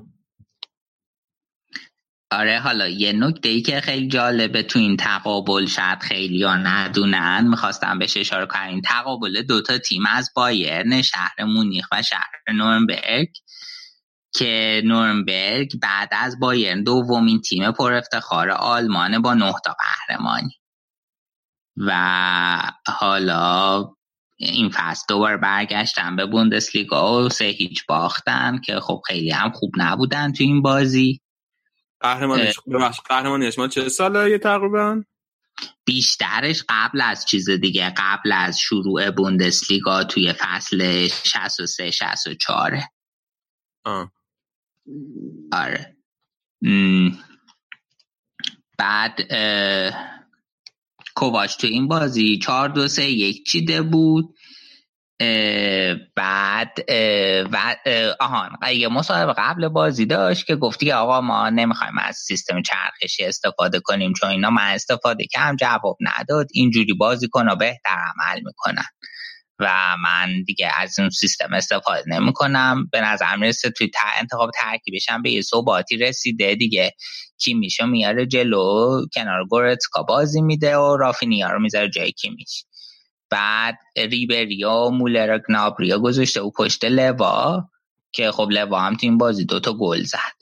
بعد خود لوا هم توی مسابقه بعد بازی کلی از توماس مولر تقدیر کرده و گفته که توماس وقت پشت سر من بازی می‌کنه خیلی بهم کمک می‌کنه. کلا خیلی براش هم فضا سازی می‌کنه هم موقعیت سازی و اصلا از این تیری پای مثلا خودخواهان ضربه بزنه و اینا توی مولر سالها بازی می‌کنه نیست. و خب این بر لوا خیلی مهم چون چندین بار تا حالا مثلا با روبن به خصوص اون اوایل مشکل داشت که چرا پاس نمیده اینا ولی برعکسش با مولر خیلی براش موقعیت می‌سازه. بعد خب بهترین بازی کنه زمینم که خود لواندوفسکی شد که از چهار تا شوتش دوتا گل زد و نکته مثبت این بازی کلین شیت نویر که save هم داشت و امیدوار کننده بود. حالا بعد از چندین تا بازی عملکرد ضعیف کلا این بازی جدال بین دروازه‌بان 17 هم و 18 هم ضعیف بوندسلیگا بود. حالا من یه سال دارم من راجع به ترکیب بایرن که حرف زدی الان یعنی این که تییاگو آلکانترا و رناتو سانچز اینقدر بدن که این کی میشه میاره می‌ذاره هافبک و بعد رافینیا رو می‌ذاره دفاع خب نکته ای که هست اینه که کیمیش خیلی توی نفوذا خوبه و توی کار تهاجمی خیلی خوب عمل می‌کنه پاسای گل زیادی میده ولی پشتش خالی میمونه و نمی‌تونه وظایف دفاعیشو درست انجام بده. حالا شبیه همون انتقادی که تو تو برنامه پیش به مارسلو داشتی. و توی پست هافبک خیلی خوب جواب داده. حالا تیاگو هم مسئله اینه چرا تیاگو خیلی بازیکن خوبیه ولی خب تازه از مصدومیت برگشته هنوز کامل اوکی نشده با شرط بازی پیدا نکرده. فعلا تو تمرینات انفرادیه. ولی وقتی بیاد احتمال میزدش جای گورتسکا. و کیمیشو می‌ذاره همونجا بمونه چون کیمیش یه نقطه قوت بزرگی که تو این پست داره. توی نبرده تن به تن خیلی خوب عمل می‌کنه. به من کی میشه بازیشو پارسال جلو رئال دوتا بازی کرد واسه بمانده فاراس خیلی دوست داشتم. یعنی به نظرم خیلی خوب بازی کرد و موقعیت ساخت واسه بایر تو اون دو تا با... تو دو تا بازی به نظر من کیمیش با اختلاف بهترین بازیکن بایرن بود. آره ولی اون گلی که مارسلو زد از فضای پشت کیمیش زد دیگه؟ یکیچ کی میشه ولی یه گل زد یکیچ بایرن جلو انداخت و مارسلو یکی زد که جایی بود که کیمیش نفوذ کرده و نتونسته بود پوشش بده. یعنی این ضعف داره توی دفاعش. حالا بازی کنه خیلی خوبیه ولی خب این ضعف هم داره. و من فکر کنم توی این پست موفق می‌تونه باشه. به خصوص اینکه لو هم یه بازی همین پست یکی یا دو بازی همین پست بهش بازی داد و خیلی خوب بود. اوکی خیلی خب بایرن تمام شد دیگه درسته؟ بریم. الان گفتی یاخیم لو حرف یاخیم رو زدی یاخیم هم که توی زدی یه ذره گرد و خاک کرده بود. آره یه مصاحبه داشت و بعد آین به چند تا نکته مهم اشاره کرد. مهمترینش این که گفت که ما مانوئل نویر تا 2020 قطعا دروازه‌بان اول آلمان خواهد بود. گفت که ترشتگه عمل کردش فوق العاده بوده ولی نویر حکم یک رهبر و کاپیتانو توی تیم داره و برای ما صرف نظر ناکردنی است و تا 2020 قطعا مهره اول ما خواهد. حکم رهبر رو حکم رهبر رو مثلا یه کسی مثل رویس نمی‌تونه داشته باشه توی تیم؟ چرا؟ ولی خب رویس مشکلش فقط مصدومیتشه وگرنه اتفاقا کاپیتان خوبی می‌تونه باشه. ولی تو همین لیگ ملت ها ببین چند تا بازی ها نرسید. آره این مشکل مصدومیتش خیلی هست ولی به نظر حال این دلیل دلیل نمی‌دونم به نظر من کیمیش یا رویس هم می‌تونن باشن. من خودم ترجیح هم کی میشه. چون واقعا ویژگی یه رهبر رو داره درسته 23 سالشه ولی عالیه. آخه این که بیای بگی خب. که چون می‌تونه کاپیتان یا رهبر خیلی خوبی برای تیم باشه هر چقدر بد بازی کنه و میذارمش تو زمین خیلی مسخره آره منطقی نیست. منم میگم من خودم خب طبیعتا با این فرم الان نویر بعد دروازه‌بان سوم باشه دیگه بعد از ترشتگن و لنو. آها من اصلا آره. میگم که من اصلا میگم که حالا اوکی مثلا رهبر تیم می‌خوای همیشه بازیش بدی اون یه بحثه. اینکه بیا این اعلان عمومی هم بکنی. بگی که آره هر کاری هم بکنه من بازم بهش بازی میدم. این یه بحث دیگه است. یعنی حالا اینو پیش خودش نگه داشت نمی‌گفت به همه. و بازم بازی می‌داد بازم اینقدر به نظرم ایراد نداشت. نمی‌دونم شاید خب به خاطر اینکه خیلی تحت فشار بوده خود لو. برای اینکه آقا چرا مثلا ترشتگن اینقدر خوب بوده فیکسش نمی‌کنی؟ این جواب داده. راجع مربیگر راجع آینده مربیگرش این مقدار حرف زده بود دیگه. آره. تو... که خود تو خوشحال شده بودی دیگه تو بگو. گفته بود که دوست داره که فکر می‌کنه که آینده خیلی طولانی نخواهد داشت تیم ملی آلمان رو برمیگرده به باشگاهی فوتبال باشگاهی. بعدم گفته بوده که خیلی دوست نداره که تو خود آلمان مربیگری کنه. دوست خارج از آلمان مربیگری کنه. بعد همین باشگاه رئال مادرید. آره بعد بهتر. نه آخرش هم پرسن مثلا رئال بعد گفته که رئال باشگاهی که دوستان صدا ننی کی داره چیپس می‌خوره؟ آره گفته بوده که آره رئال باشگاهی که خیلی که نیمکت خیلی جذابی داره یه همچین جواب داده بوده. حالا من یه سوال داشتم. این قبل از اینکه بیاد تیم ملی آلمان که در سیار من بود درسته؟ قبل اینکه دقیقاً آره از سال 2004 خب چیزی داره؟ سابقه تو فوتبال باش داره به عنوان سرمربی؟ آره سابقه داره ولی سابقه درخشانی نداره. ببین این کارشو با فایف شتوتگارت شروع کرد که خب کریرش خیلی زود به دل مصدومیت تموم شد خودش. و بعد اینکه تموم شد رفت فایف شتوتگارت مربی بود از فصل 95 96 کمک مربی بود اولش بعد یه پست داخلی داشت و بعد مربی شد. و بعدش دیگه آها بعدش رفت فنرباخچه بعد رفت کارس رو اسی بعد آخرش هم یه تیم دیگه از ترکیه و دوتا تیم از اتریش داشت. ولی خب مثلا اوج افتخار خفنش یه دونه دف به پوکال برده. با اشتوتگارت یعنی خیلی توی زمینه باشگاهی موفق نبوده. ضمن اینکه وقتی نگاه می‌کنیم می‌بینیم که توی 86 تا بازی که مربی اشتوتگارت بوده میانگین امتیازش یک و هفتاد و هفت بوده. بعد که خب حالا خیلی بد نیست خوبه ولی خب توی آلمان دو سیزده بوده و بهترین سرمربی تاریخ آلمانه تقریبا از این جهت ولی خب ابزاری که دستش بوده هم خیلی خوب بوده دیگه. حالا اصلا کلا مربیگری توی تیم ملی با باشگاهی به نظرم خیلی فرق می‌کنه. یعنی خیلی, خیلی مثال هست. خیلی مثال هست از, از کسایی که توی مثلا تیم ملی موفق بودن تو باشگاه موفق نبودن و بل... بالعکسش. آره دقیقا. آره. حالا ولی آره پرس خیلی همیشه یواخیم لو رو دوست, دوست داشته. قبل همین که لوپتگی هم مربی کنه شایش خیلی شهر بود که مثل اینکه به یواخیم لو هم پیشنهاد داده بود و اون رد کرد. حالا نمی‌دونم. دیگه چیزی راجبه یواخیم لو هست که از قدم انداخته باشیم؟ آره راجبه هوملز و بواتنگ یه نکته مهم گفت. گفت که این دوتا در صورتی دوباره به تیم ملی دعوت میشن که به روزای اوجشون برگردن. و خب این نکته امیدوار کننده ای بود یعنی اینکه دوتا مدافع سریعتر و جوانتر و قبراقتر و جای هوملز و بواتنگ خواهیم دید تو ترکیب. okay پس بازی بعدی بریم بازی بعدی. بازی فرایبورگ با لایپزیش که لایپزیش عملکرد سینوسیش بازم ادامه داده سه هیچ باخته. آره دیگه اینا یه بازی می‌برن یه بازی میبازن. تو هفته پیش خود گلادباخ برده بودن که دوم جدول بود. این دفعه به تیم سیزدهم جدول اینجوری اومدن سه هیچ باختن و اصلا در حد اندازه خودشون نبودن. به خصوص سر از همه ضعیف تر بود و تیمو ورنر که رسانه ها گلزنی این تیمو ورنر رو به بازی رولت تشبیه کردن که حالا یا دوتا گل می‌زنه یا هیچی گل نمی‌زنه.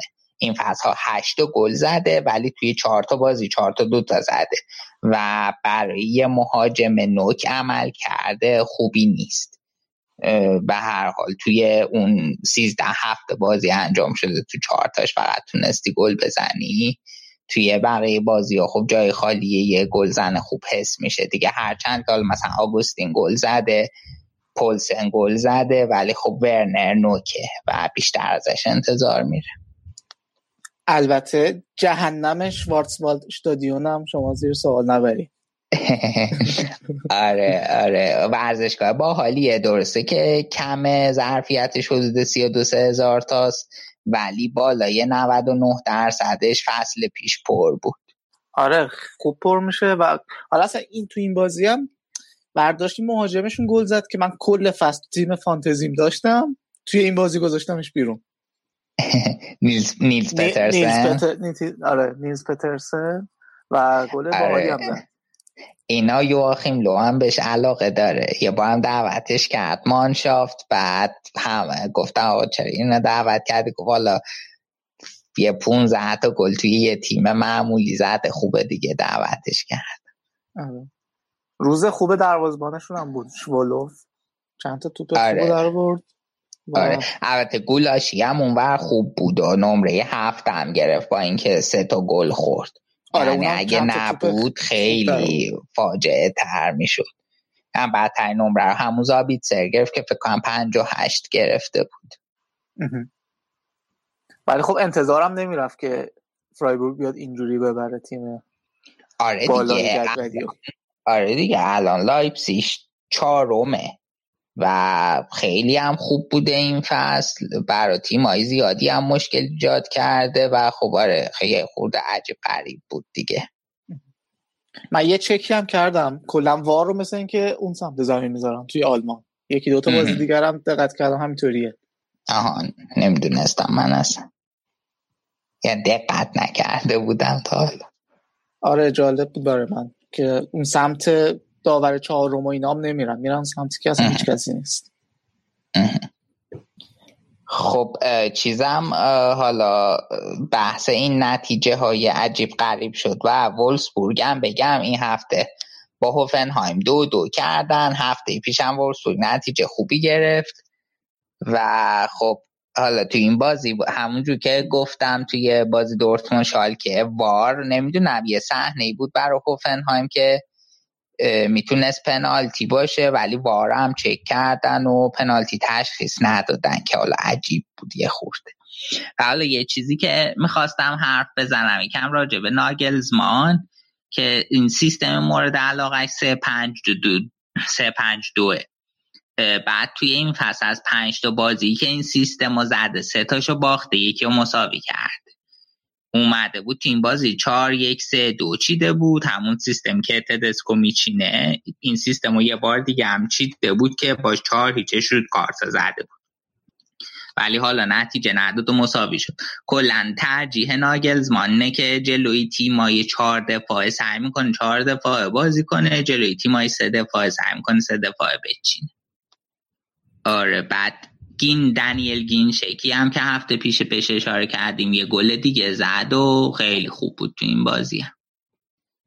بعد بازی بعدی هم بازی گلاد باخ اشتوتگارت آره این بازی هم یه خورده قبل ضبط ما تموم شد. گلادباخ سه هیچ شوتگارت زد نیمه اول کارت خیلی خوب مقاومت کرد ولی نیمه دوم حسابی از هم پاشید. اریک تامی اخراج شد و سه تا گلم خورد. بعد گلاد باخن در حالی این بازی شروع کرد که دوتا بازی ساز اصلیشو نداشت. تو ترکیب اصلی نوی و هفمان هفمان که مصدومیت جزئی داره.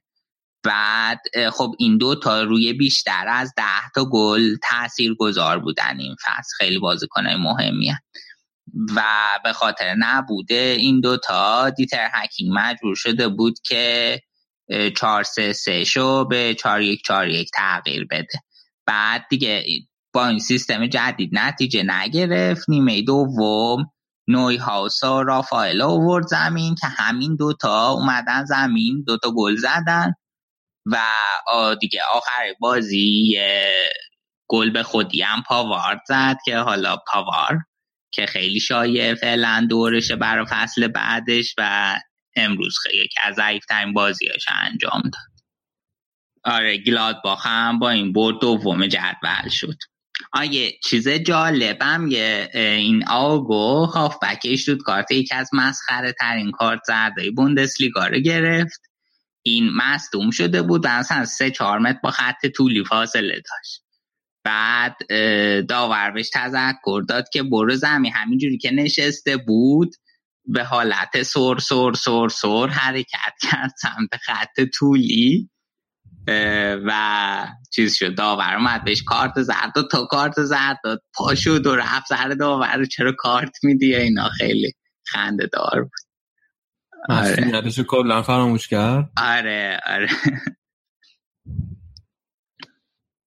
این پاواردو که گفتی خیلی شایع دورشه چه شایعی داشته واسه فصل بعد؟ کدوم تیم میخوانش؟ بایر نیادم این تابستون. خیلی هی حرف بود که میخوادش. آره دیگه بایر حرف بود. بعد تیم گفتن قرارداد بستیم نبستیم بستیم نبستیم و الان مشخص شده که اوکی بایر هیچ قراردادی با پاوارد نداره. صرف موافقت ضمنی بوده بین دو طرف.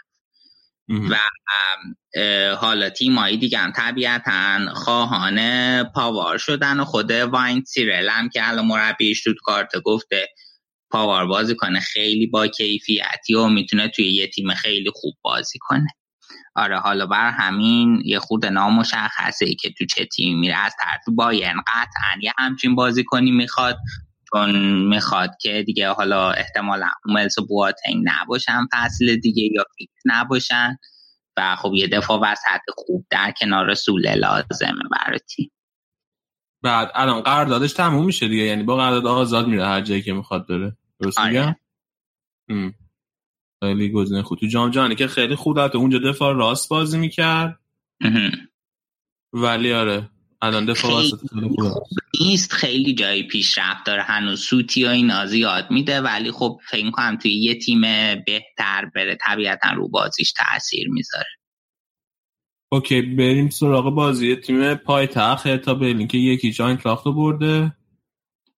آره. آینتراخت که دوتا بازیه داره میبازه و یهو فرمشون خیلی بد شد و با اون کیفیت که داشتن نتونستن حفظ کنن. بعد یه چیزی که خیلی جالبه هر تا توی خونه توی این فصل خیلی خوب بوده. هفته بازی خونگیشو چهارده امتیاز گرفته و ارزش این چهارده امتیاز از این جهته که از همه تیمای بالای جدول به جز دورتموند تو خونش میزبانی کرده. گلادباخ و آینتراخت و بایرنا تو برلین برده و فقط به لایپسیش باخته. با هوفنهایم هم تو برلین مساوی کردن. و خب خیلی عمل کرده خوبی از این جهت داشتن. بعد نکته ای که خیلی تو چشم می‌زد بود که آدی هوتر مربی فرانکفورت تونست فوتبالش رو توی این بازی دیکته کنه به برلین. ولی نتونستن از موقعیتشون استفاده کنن. ستایی جلوشون هالر یوویچ ربیچ که خب این پس خیلی خوبن. 18 تا شوت داشتن به سمت چارچوب و هیچی گل نزدن و 62 درصد مالک توپ بودن. ولی خب برلین تونست از فرصتاش استفاده کنه و با گل گروژیچ بازی و برد. الان رسید رده شیشم جدول دقیقا پشت سر آینتراخت فرانکفورت. بسیار عالی. خب دیگه چی حرف آخر آلمان؟ آره دیگه یه اشاره ای به سایر نتایج فقط من بکنم که ماینس و هانوفر یک یک مساوی کردن تو بازی که یه مدت وسط بازی به خاطر مه شدید قطع شد و دوربینشون می‌داد صفحه تلویزیون سفید بود.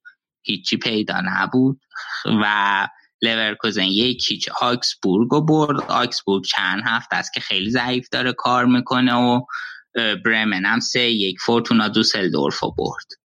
و حالا جدولم اشاره کردیم. الان دورتموند 36 امتیازیه صدر گلادباخ 29 دورتموند با یه سه امتیاز دیگه قهرمان نیم فصل میشه. بایرن 27 سوم لایپزیگ و آینتراخت 4 و 5 اونورم پایین جدول آگزبورگ نورنبرگ شتوتگارت هانوفر و دوسلدورف. بسیار عالی. چه خبر از هامبورگ؟ از هامبورگ خبر داری؟ آره هامبورگ از وقتی که ولفا گذاشتن سرمربیشون همه امتیازهای ممکنه رو گرفته. الان صدر جدولم با 34 امتیاز و کلن 33 امتیازی دومه. و احتمال خیلی زیادی داره که همین دو تا دوباره برگردن به بوندسلیگا مگر اینکه حالا یه یه هوی افت شدیدی بکنن. و خوب دارن. فعلا هامبورگ خوب داره پیش میره. خیلی باش پس دیگه حرفی واسه آلمان نداریم دیگه. درست میگم؟ بخش آلمان هم تموم کنیم؟ آره بخش آلمان تموم کنیم. فقط آهان توی چیز توی بوندسلیگای دو. کلن توی 16 تا بازی تا حالا 42 تا گل زده. که میشه میانگین؟ نزدیک سه. نزدیک بر... سه گل در هر بازی. آره خیلی میانگین خوبیه. okay خیلی هم عالی. ما از این به بعد یک بخش جدید توی برنامه خواهیم داشت که این هفته سینا زحمت آماده کردنش رو کشیده. بریم گوش بدیم ببینیم این بخش جدید چیه. سلام. تو این قسمت از برنامه می‌خوایم راجع به نظرسنجی که آراد روی page اینستاگراممون برای انتخاب ترکیب برتر تیما می‌ذاره صحبت کنیم. بچههایی که ما رو تو اینستاگرام follow می‌کنن حتما دیدن که 24 ساعت یا 48 ساعت قبل از بازی های مهم لیگا یه مقایسه بین بازیکنهای هم‌پست دو تیم به صورت استوری قرار میدیم. تا به صورت head to head شما بازیکن مورد نظرتون رو انتخاب کنید و ترکیب 11 نفره منتخب و همینطور مربی منتخب رادیو آفساید با رأی شما انتخاب بشه. این هفته برای دو تا بازی مهم هفته یعنی یوونتوس و اینتر و چلسی و منچستر سیتی این نظرسنجی رو قرار دادیم که تو این بخش از برنامه با هم ترکیب منتخب شما از تقابل یوونتوس و اینتر رو مرور می‌کنیم. باید به این نکته اشاره کنم که ترکیب و بازیکنایی که من و نوید برای این دوتا تیم انتخاب کردیم تا تو نظرسنجی قرار بگیرن لزوما پیش بینی ما از ترکیب بازی روز جمعه نبود. و صرفا نظر به این بود که کدوم ترکیب حالا شاید ایدئال ترین ترکیب تیم توی کل فصل می‌تونه باشه. همینطور کلی آمارایی که اینجا ارائه میشه و راجبش صحبت می‌کنم بدون در نظر گرفتن بازی روز جمعه بوده و 14 هفته ابتدایی سری آ ملاک بوده. با توجه به این نکته که یووه با ترکیب اصلی 4 3 بازی می‌کنه و گاهی به 4 4 2 سویچ می‌کنه و از اون طرف اینتر هم 4 2 3 1 بازی می‌کنه و بعضی وقتا به 4 3 3 تغییر شکل میده تصمیم گرفتیم ترکیب 4 3 3 رو مورد ملاک خودمون قرار بدیم. خب با دروازه شروع می‌کنیم. شزنی از یوونتوس و سمیر هاندانویچ از اینتر گزینه های ما بودن که با انتخاب شما سمیر هاندانویچ به عنوان دروازه‌بان برتر انتخاب شد.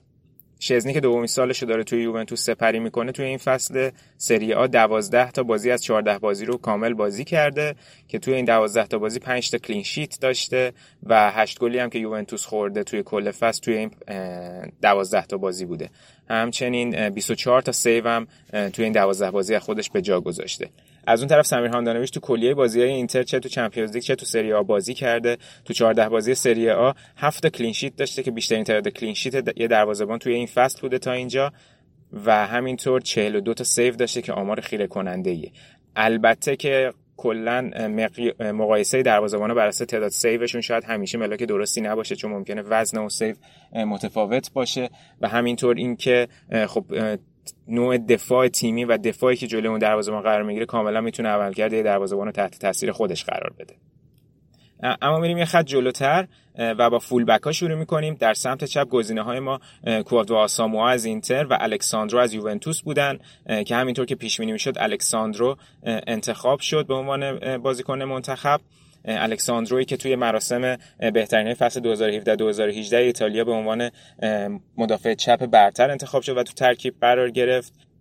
و یه نکته جالب که با نوید صحبت می‌کردم این بود که می‌گفت آساموا که فصل پیش بازیکن یووه بود اصلا به دلیل اینکه شاید نیمکت نشین الکساندرو شده بود از یوونتوس جدا شد و اومد به اینتر تا بیشتر بهش بازی برسه.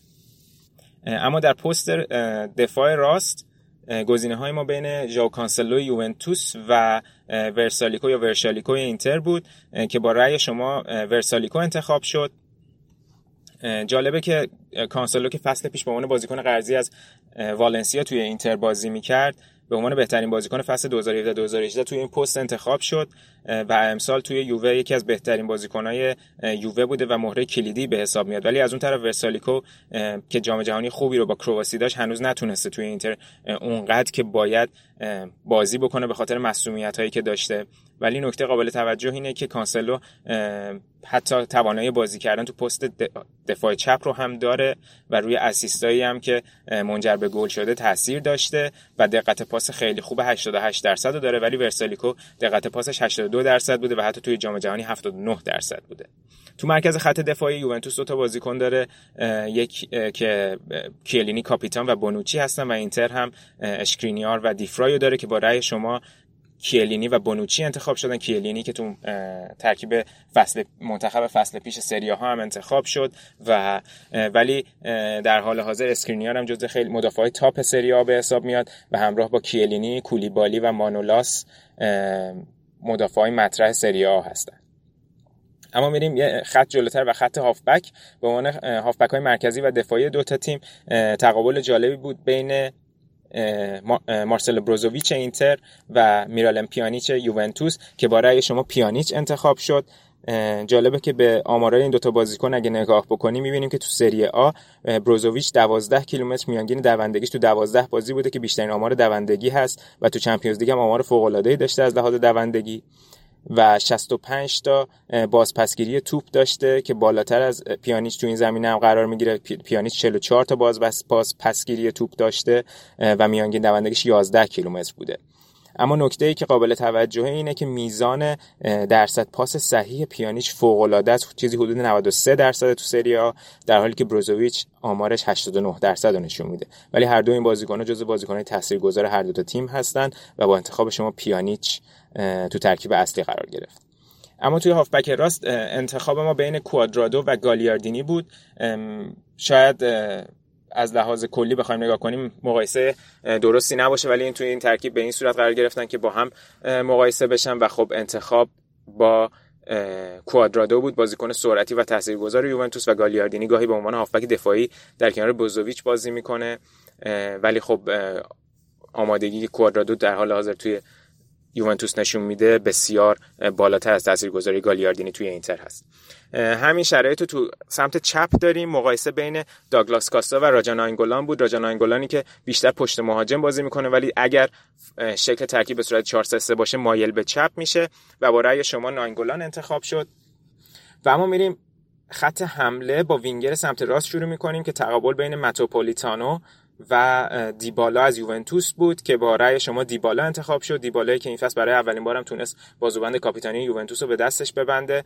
درسته که آمار پاس گل و گل زدش هنوز با فصل پیش قابل مقایسه نیست ولی یوونتوس یه حساب ویژه‌ای روش باز کردن. از اونورم پولیتانو یکی از خریدای خوب اینتر بوده ولی کماکان تفاوت سطح داره با بازیکنی مثل دیبالا.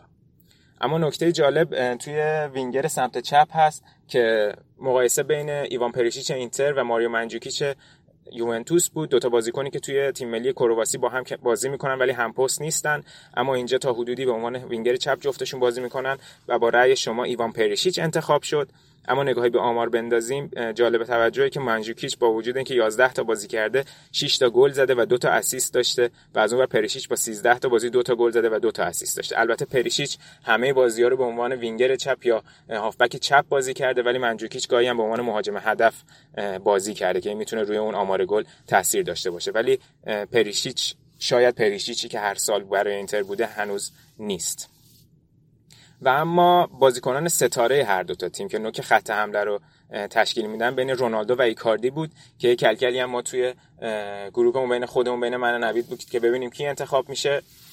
ایکاردی که به عنوان بهترین بازیکن فصل 2017 2018 انتخاب شد و رونالدوی که داره آمارا رو جابجا می‌کنه و توی یوونتوس هم به روند خیلی خوبش ادامه داده. با رأی شما 57 درصد رونالدو رأی آورد و ایکاردی 43 درصد و رونالدو برای ترکیب اصلی انتخاب شد. نگاهی به آمارا بندازیم. می‌بینیم که رونالدو 10 گل زده توی 14 بازی و دو تا و دو تاش پنالتی بوده و 4 تا هم پاس منجر به گل داشته. از اونور ایکاردی توی 11 بازی 8 تا گل زده که دو تاش پنالتی بوده و دو تا پاس منجر به گل داشته. اما آمار خیلی قابل قابل توجه اینجا اینه که رونالدو یه فاصله معناداری با بقیه بازیکن‌ها از لحاظ تعداد شوت داشته 72 تا شوت به سمت دروازه زده که 43 تاش در چارچوب بوده و ایکاردی 27 تا شوت زده و 15 تاش در چارچوب بوده.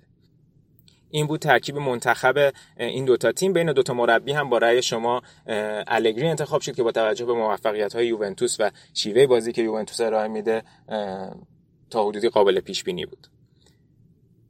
حتما به page اینستاگرام ما سر بزنید. ما علاوه بر بازی های مهم سعی می‌کنیم بعد از پایان دور گروهی Champions League تیم منتخب Champions League رو با نظر شما انتخاب کنیم و همینطور بین دو نیم فصل لیگ ها سعی می‌کنیم که تیم منتخب نیم فصل هر لیگ رو انتخاب بکنیم و به عنوان تیم منتخب رادیو آفساید اونا رو ارائه بدیم.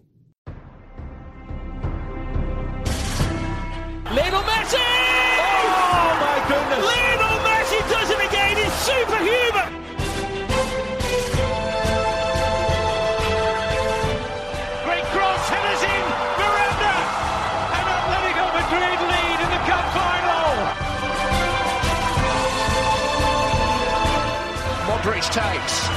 It's a header from Sergio Ramos. Sensational finish. Sergio Ramos, the hero.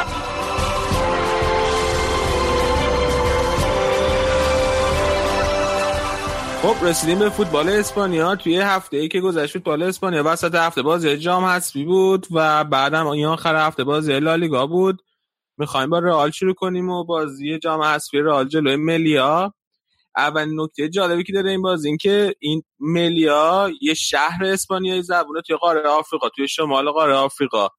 و این بندگان خدا ده ساعت توی راه بودن تا رسیدن به مادرید. اول با کشتی از رو تنگه جبل و تارق رد شدن بعد اونجا با اتوبوس خودشون رسیدن به یه فرودگاه بعد از فرودگاه با هواپیما آمدن مادرید. و این شهر هم خود مختاره یعنی خیلی زیر نظر حکومت اسپانیا نیست ولی مثلا یه وابستگی های هم داره. برای بر من خیلی جالب بود که یه تیمی توی این قرن هنوز مجبور ده ساعت مسافرت کنه تا یه بازی توی جام حذفی کشور خودش برگزار کنه. علی سوالی بر من پیش اومد. این اعطای میزبانی توی جامعه حذفی اسپانیا قرعه کشیه چون توی آلمان قانونش اینه که همیشه تیمی که لیگش پایین تره میزبانه. این قانون جام حذفی آلمانه. یعنی اگه بایرن به یه تیم دست دو بخوره قطعا اون تیم دست دو میزبانه بدون هیچ قرعه کشی یا چیزی. خب توی آخه توی آلمان جام حذفی آلمان تک بازیه توی اسپانیا بازی جام حذفی رفت و برگشته به جز بازی فینال که تک بازی برگزار میشه. بقیه بازی رفت و برگشت. آها آره راست میگی. نکته حواسم آره. بعد راجع بازی که خود بازی خیلی بازی عادی بود. را گل بارون کرد 6 تا گل زد. ترکیب و تقریبا ترکیب دوم گذاشته بود. از بازیکنای فیکس رئال تقریبا فقط ایسکو توی یعنی از بازیکن مهم رئال فیکس هم نه. فقط ایسکو توی بازی بود و کارواخال. و نکته که وجود داشت این بود که ایسکو کاپتان رئال شده بود با اینکه از همه نظر کارواخال چیزش بیشتره. شایستگیاش واسه کاپتان بیشتر. یعنی کلا کاپتان رئال همیشه اون بازیکنیه که سابقش از بقیه بازیکن‌ها بیشتر باشه. با اینکه کارواخال بیشتر از ایسکو توی رئال بوده اما بازم ایسکو کاپتان شده بود. که اینو احتمالا میشه یه نشونه دونست از اینکه سولاری مثلا می‌خواد که با ایسکو مثلا آشتی کنه. یکی این یکی دیگه اینکه ایسکو خیلی بازی خوبی کرد یه سوپر گل زد و یه گل دیگه هم زد تا double کرده باشه. سوپر گلش رو خیلی قشنگ زد. حتما توصیه می‌کنم برین ببینین. و نکته دیگه ای که بازی داشت دفاع وسط رئال خاوی سانچز. این از هفت سالگی آکادمی رئال بوده و تونسته برای اول ما تو با بازی کنه و گل بزنه. خیلی خوشحال بود. بعد بازی هم رفت سمت تماشاگر آرم باشگاه رو بوسید. یه چیز دیگه که راجع به این بازی می‌خواستم بگم این بود که طرفدارای افراطی رئال که اسمشون اولترا سوره اینا چندین ساله که اجازه ورد به برنابو رو ندارن و پرز بهشون اجازه نمیده به برنابو واردشن جایگاه قدیمیشون هم گرفته و داده به یه گروه دانش آموزی و همچه دانش آموزا تو اون جایگاه میشنن اما توی این بازی 90 تا از این هوادارهای اولتراس رو تقریبا 90 تا بودن مثل اینکه اجازه ورود به ورزشگاه گرفته بودن و وارد شده بودن.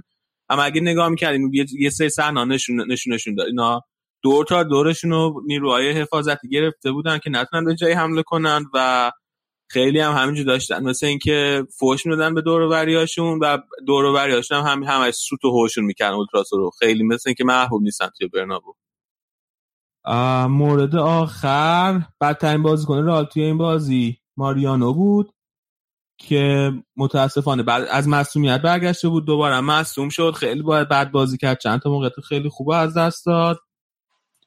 متاسفانه از مصدومیت برگشته بود؟ نه مخواستم بگم متاسفانه. دوباره مصدوم شد بعد نفتر اول بگم که قبلش هم مصدوم بوده. آره.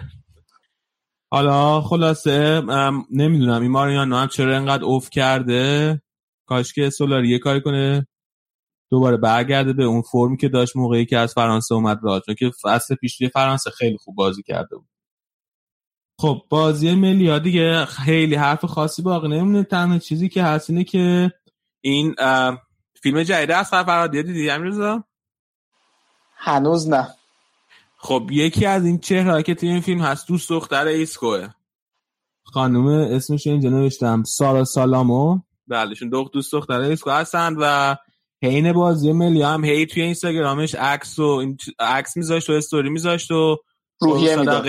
قربون صدقه ایسکو رفت. عاشقتم دوستت دارم. وای چه گلی. از این چیزا می نوشت براش علی که بله. اجازه بده منم یه سلامی بکنم به تو همه شنونده ها و امیرزا بگم که این فیلم آقای فرهادیو پیشنهاد کنم که همه ببینن. من فیلمو دیدم. به نظرم فیلم خیلی خوبی بود. سارا خوب بازی کرده بود؟ سارا خیلی نقش منفی فیلم بود در واقع. حالا نباید اینم لو می‌دادی ولی آره خوب بود. تو بازی کرده بود و کلا فیلم خوبی بود. بعد الان این خانم سارا بیشتر به خاطر بازیگریش معروفه یا دوست دختر ایسکو بودن نمی‌دونم من که به دوست دختر ایسکو میشناسمش نه بازیگر خیلی معروفی نیست. یعنی توی اون فیلم فقط فکر کنم فیلم بازیگر اصلی بازیگر معروفیه که اسپانیاییه پنلوپ کروز. پنلوپ کروز بله. و ولی باقی بازیگرا مثل که معمولی و خیلی شناخته شده نیست. خب بریم به بازی بعدی رئال. آره بریم سراغ بازی با هوسکا که واقعا خیلی خیلی رئال برد اما مرد تا برد. و خیلی بازی بعدش اولا که واقعا دست کورتو درد نکنه چهار تا سیو خیلی خوب داشت این بازی. و این خیلی زشته که رئال بیاد جلوی تیم آخر جدول که واسه اولین بار توی تاریخش اومده توی لالیگا بازی کنه و بعد ما اینجا بشینیم بگیم که دست دروازه‌بان اون درد نکنه چهار تا سیو خیلی خوب داشت. ما رو تو بازی نگه داشت. ما رو توی بازی مثلا آره. خیلی بد بود واقعا. یه بازیکن دیگه که خیلی خوب بازی کرد. گرت بیل بود که بالاخره تونست گل بزنه. بعد 99 روز گل زد توی لالیگا. و خیلی خوبه که به صد روز نرسید. از ایشون هم متشکریم. و به خاطر گلش خیلی خوب بازی کرد یا کلا گلش که زود زده بود فکر کنم. آره به جز گلی که زد دو تا موقعیت خیلی خوبه دیگه. هم داشت که دروازه‌بان هوسکا خیلی خوب گرفت. و کلا تنها کسی که بازیکن رئال که واقعا موقعیت واقعا موقعیت گل زنی داشت همین گرت بیل بود. بقیه فکر کنم تو کل بازی یه دونه لوکاس واسکز زد که بیرون دروازه زد. اصلا یعنی تو چارچوب نبود. و بقیه دیگه هیچ کس شوت نزد. رئال کلا 5 تا شوت زد توی کل بازی. در که هوسکا 11 تا شوت زده بود. ولی گلی که بیل زد هم گلی بود که شاید همه کس نمی‌زد. مثلا آسنسیو ممکن بود اون توپو نزنه تو آره آره. خیلی خوب و یعنی clinical زد دیگه. یعنی بدون هیچ وقت تلف کردنی بدون هیچ بازی اضافه با توپ زد.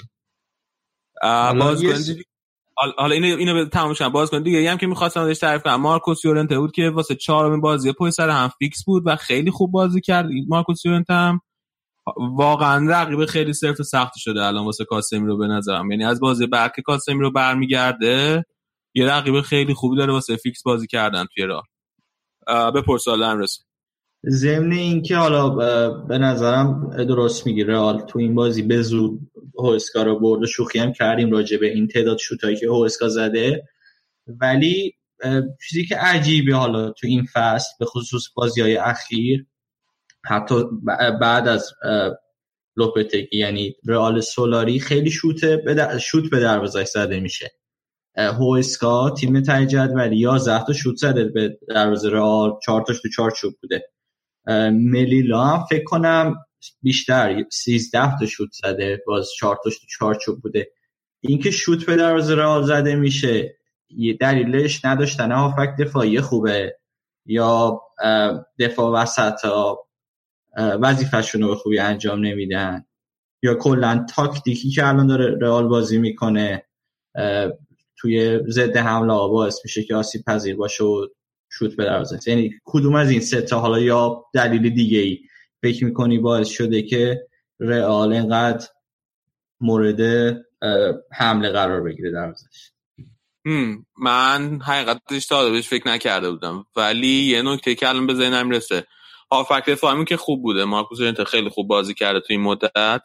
از وقتی اومده. ولی یه چیزی که به ذهنم می‌رسه اینه که رئال مالکیت توپش هم از وقتی سولاری اومده اومده پایین به نسبت دوره لوپتگی. و خب همین که مالکیت توپت میاد پایین احتمال داره موقعیت هم بیشتر میدی خیلی اولویت براش نداشته که مالکیت توپ نگه داره.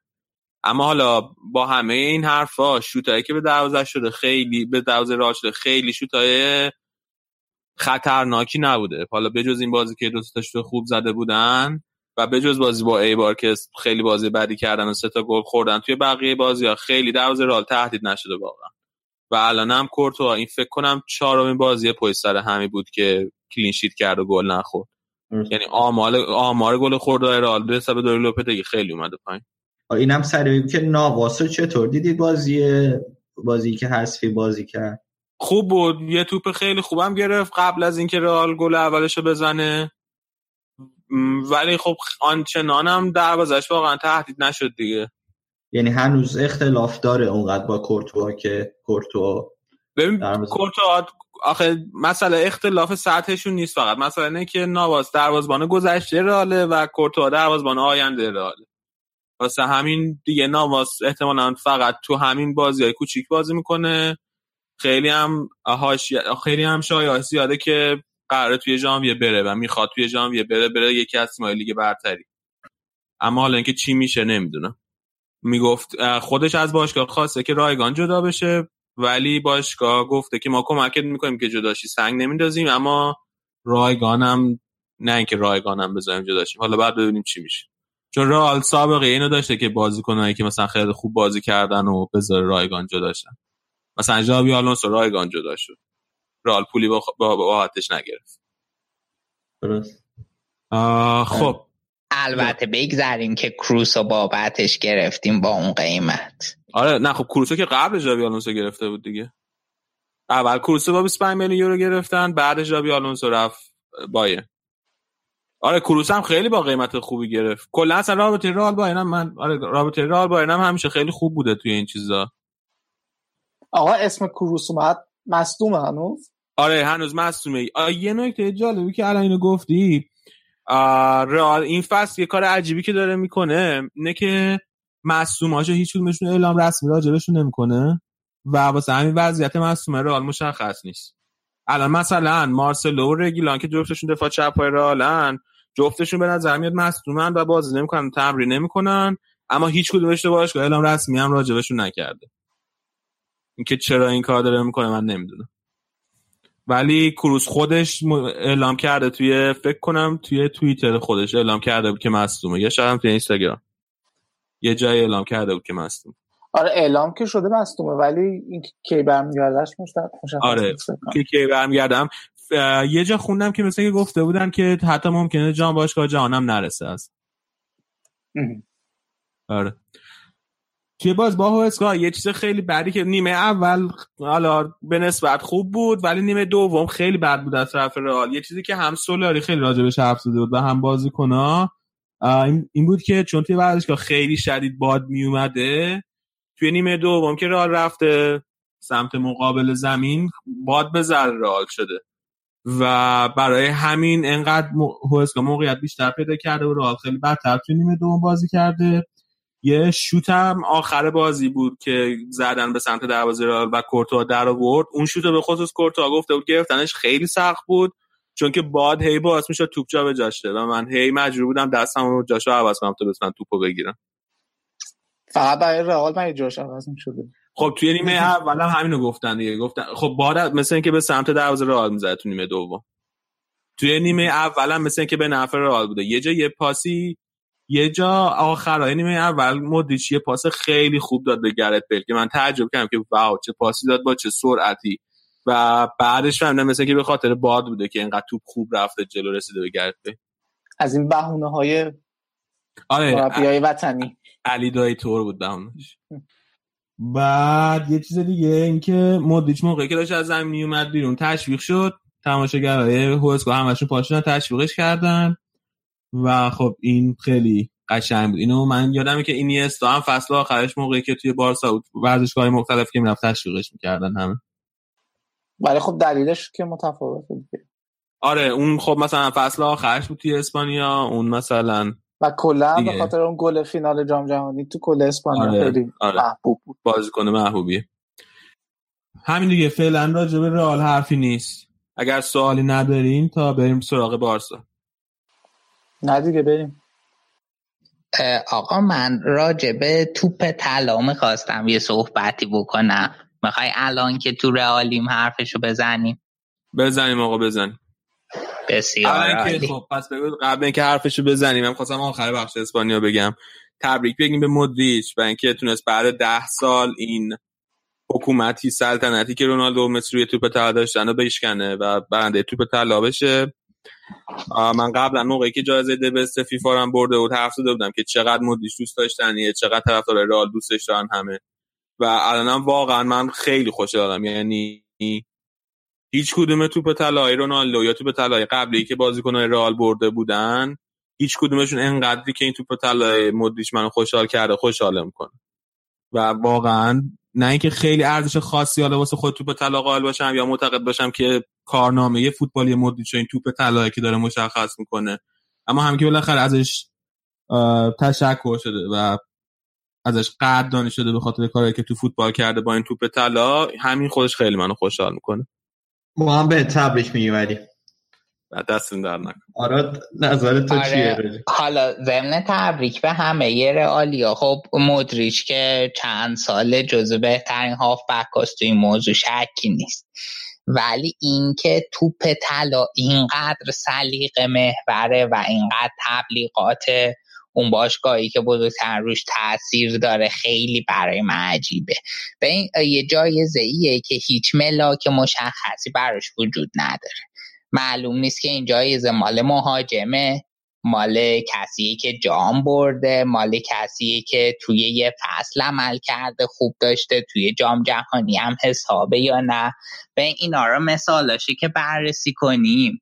الان نگاه کن مودریچ این فصل گذشته چی کار کرد؟ یه چمپیونز لیگ با رئال برد و یه نایب قهرمانی جهان. خب؟ درست. وسلی سنایدر 2010 یه سگانه با اینتر برد و یه نایب قهرمان جهان با هلند که پنج تا گل هم زد و مولر آقای گل شد چون پاس گل بیشتر داده بود. خب چرا مثلا الان اون موقع به وسلی شنایدر ندادن؟ خب می‌دونی اینا یه خورده سلیقه یا مثلا 2013 ریبری یه سگانه با بایرن و خب رونالدو اون فصل فقط کنم سوپر جام اسپانیا رو گرفته و درسته که رونالدو خیلی گل زد و یه عدد فضایی این تعداد گل. ولی خب برای اون پست هاف بک بازی ساز اون موقع ارزشی قائل نشدن. در حالی که ریبری یه عدد خیره کننده ای تعداد دریبلاش بود. از مجموعه رونالدو مسی اگه اشتباه نکنم تعداد دریبلاش بیشتر بود مثلا. و حالا خب. خب حالا من بگم. بگو. حالا ریبری هافبک بازی ساز نبود که وینگر بود. وینگ بود آره. آره خب رونالدو هم خودش وینگ بوده همیشه. پست پست رونالدو و ریبری شبیه همه دیگه. جفتشون هم سمت چپ بازی می‌کنه. خب آره ولی توی آره. رئال مادرید عملا خودت هم چند بار اشاره کردی دیگه. همه برای رونالدو موقعیت سازی آره آره درسته. نه ولی میگم بالاخره حالا ریبری هم هافبک باز باز کننده نیست خب؟ ریبری درسته که وینگر ریبری و روبن موقعی که بودن درسته که جفتشون وینگ بودن. ولی تاکتیک تیم بر اساس تمام کنندگی این دوتا نبود. ولی تاکتیک رئال بر اساس تمام کنندگی رونالدو بود. درسته بعد. ولی میگم ولی قبول داریم که ریبری به صورت هافبک بازی ساز نیست. آره. آره اوکی. خب ببینیم. این که توپ طلا من گفتم اون موقعی پیشم مودش تبریک می‌گفتم. توپ طلا معیار نداره. تنها معیارش رأیاییه که به اون کسایی که دارن رأی میدن میدن. خب.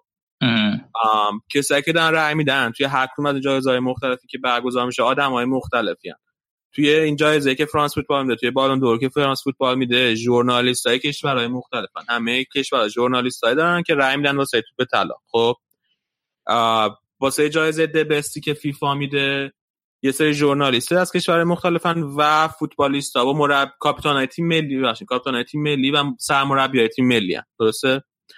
جایزه که یوفا می‌داد و نمی‌دونم کیا رأی میدن واسش ولی اونم دوباره سیستمش رأی گیریه خب؟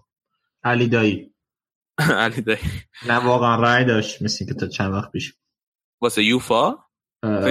واسه فیفا. فیفا بود. آره خلاص رأی گیری چیز دیگه. یعنی اینا همش بر اساس بر اساس رأی گیری آدمای مختلف توی جایزهای مختلف خب؟ و چیز نه اینا هر کسی که خودشون دوست داشته باشن رأی میدن. کسی هم که بهش رأی میدن ممکنه یه سال کسی که داره رأی میده به تعداد گل براش مهم باشه.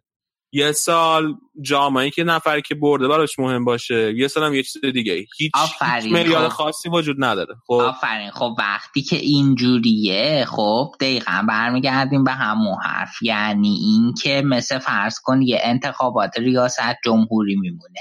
اون کاندیدایی که بهترین تبلیغ براش شده باشه انتخاب میشه. توی آره آره. ولی آیا ولی آره و باشگاه عالم احتمالاً روی بازیکن خودش تبلیغ می‌کنه تا جایی که می‌تونه. 100 درصد. آره ولی کار بدی می‌کنه یا کار فساد انگیزی داره کنه فساد انگیزی نه نه قطعا کار فاسد یا نمی‌دونم چیزی نیست. ولی الان مسئله اینه که این جایزه جایزه ایه که در رئال بارسا می‌برن چون دستگاه تبلیغاتی رئال بارسا الان خیلی خوب داره عمل می‌کنه. و مثلا این جایزه می‌تونست مال سنایدر یا مال نمی‌دونم ریبری یا کسای دیگه ای هم باشه. آره مثال خاصی که آرا داره میزن راجع به سنایدر می‌خواستم بگم که تیم ملی کرواسی نایب قهرمان شدنش با آلمان فرق می‌کنه. هلند. با هلند با هلند فرق می‌کنه. تیمی و به دندون میگن کشید مدریج که تا خیلی آواسش امیدی توی حتی هشتا بودنم قائل نبودن. و تا و تو اون سن می‌گفتن بیشترین دوندگی رو داشته توی همه بازی ها تو تیم خودش. و خیلی گذار بود دیگه توی نایب قهرمانی کرواسی. می‌خواستم بگم یه, یه فرقایی هم از این جهت هست. ولی آره از نظر باشگاهی حتی خیلی هم می‌گفتن که آمار فردیه مثلا تو مسی رو بیا در نظر بگیر. تو خیلی از بازیاش آمار فردیش بهتر از مدریج بوده. هم فصلی گذاشته همین فصل. آره دقیقا. یا مثلا یه چیز دیگه ای که الان خب رو اومده بود. این بود که خب خیلی ها می‌گفتن آقا گریزمان هم لیگ اروپا رو برده و هم چیز رو برده جام جهانی رو برده. چرا مثلا اون نباید برنده توپ طلا می‌شد؟ ببین ببین من واسه همه اینا خب می‌تونم شروع کنم بشینم دلیل آوردن و بهونه آوردن خب؟ اما مثلا می‌تونم واسه گریزمان بگم که خب okay گریزمان لیگ اروپا رو برده. چند تا تیم بزرگ رو بردن تا تونستن لیگ اروپا رو ببرن؟ گریزمان فینال لیگ اروپا جلوی مارسی بازی کرده. خب خب چقدر این یعنی چقدر این جام وقتی می‌خوای مقایسه‌ش کنی با چمپیونز لیگ چه ارزشی داره؟ چقدر ارزش داره؟ خب بعد توی جام جهانی که با فرانسه قهرمان جهان شده گریزمان نه تک ستاره تیم بوده نه خیلی خیلی ستاره های دیگه داشته تیم ملی فرانسه. تیم ملی فرانسه امباپه رو داشته پوگبا رو داشته کانتر داشته اینا. این هم بازیکن بزرگ دیگه بودن کنار گریزمان. خب. کرواسی هم میگم کرواسی هم بازیکن خیلی بزرگی بوده که مودریچا مانزوکیچ بود راکیتیچ بود همین رویچ بود خیلی بازی های خوبی می‌کرد. ولی در نهایت مثلا رأی گیریه. خب مثلا رأی گیریه و اون سلیقه اون کسایی که رأی میدن. خود مودریچ هم اگر خونده باشی مصاحبهشو کرد مصاحبه کرده بعد توپ طلا گفته بود که من این توپ طلا رو خیلی خوشحالم که بالاخره یک انسان عادی این توپ طلا رو برد و من تقدیم می‌کنم به همه هافبک هایی که توی این سالها به خاطر درخشش خیلی زیاد رونالدو و مسی نتونسته بودن این توپ طلا رو ببرن. مثل ژاوی و اینیستا و اسنایدر. خب؟ خود مودریچ این موضوع رو می‌دونه ما می‌دونیم و همه هم می‌دونن که اینه قضیه. ولی مشکلی که هست که خیلی ها وقتی میان صحبت می‌کنن و مثلا می‌خوان راجع به توپ طلا صحبت کنن ادعاشون اینه که یک فسادی در کاره. یعنی باشگاه رئال داره یک چیزی رو جابجا می‌کنه. این همه مثلا توییت مختلف شد یا این همه پست مختلف رفت که رونالدو مثلا امسال توپ طلا نبرد به خاطر اینکه مثلا پرز این کارو کرده بود یا پرز اون کارو کرده بود. چه دستکاری رونالدو که مثلا یکی از دلایل عمده ای که از توپ طلا دورش کرد. همین اتهام فساده بود که بهش زدن دیگه.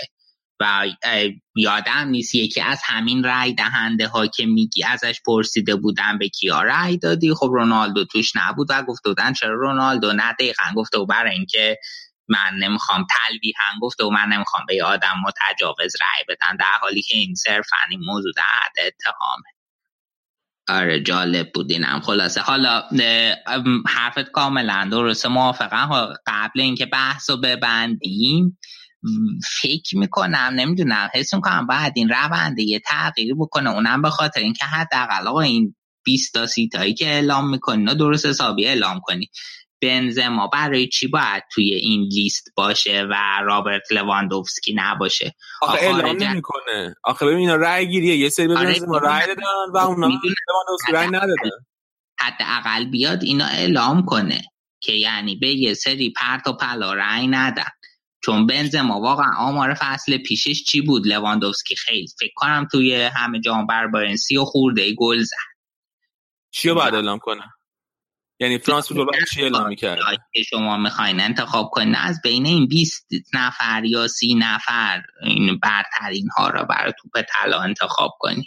خب مطمئنی که اگر فرانس فوتبال یه همچین کاری کرد مثلا 40 تا 50 تا اثبات گفت 30 تا را از تو یا یه تعدادی از تو بین اینا انتخاب کنین. بعدم پس فردا یکی دیگه نمیاد بگه که این لیستی که خود اعلام کنی خود این مثلا فساد داره؟ ممکنه بگه ولی نمی‌دونم. حس می‌کنم بهتر میشه. ببین الان نظر سنجی که فرانس فوتبال می‌ذاره بیشتر شبیه نظر سنجی برنامه نوده که مثلا می‌پرسن رئیس جمهور آمریکا کیه؟ 61 درصد به پرسپولیس رأی میدن.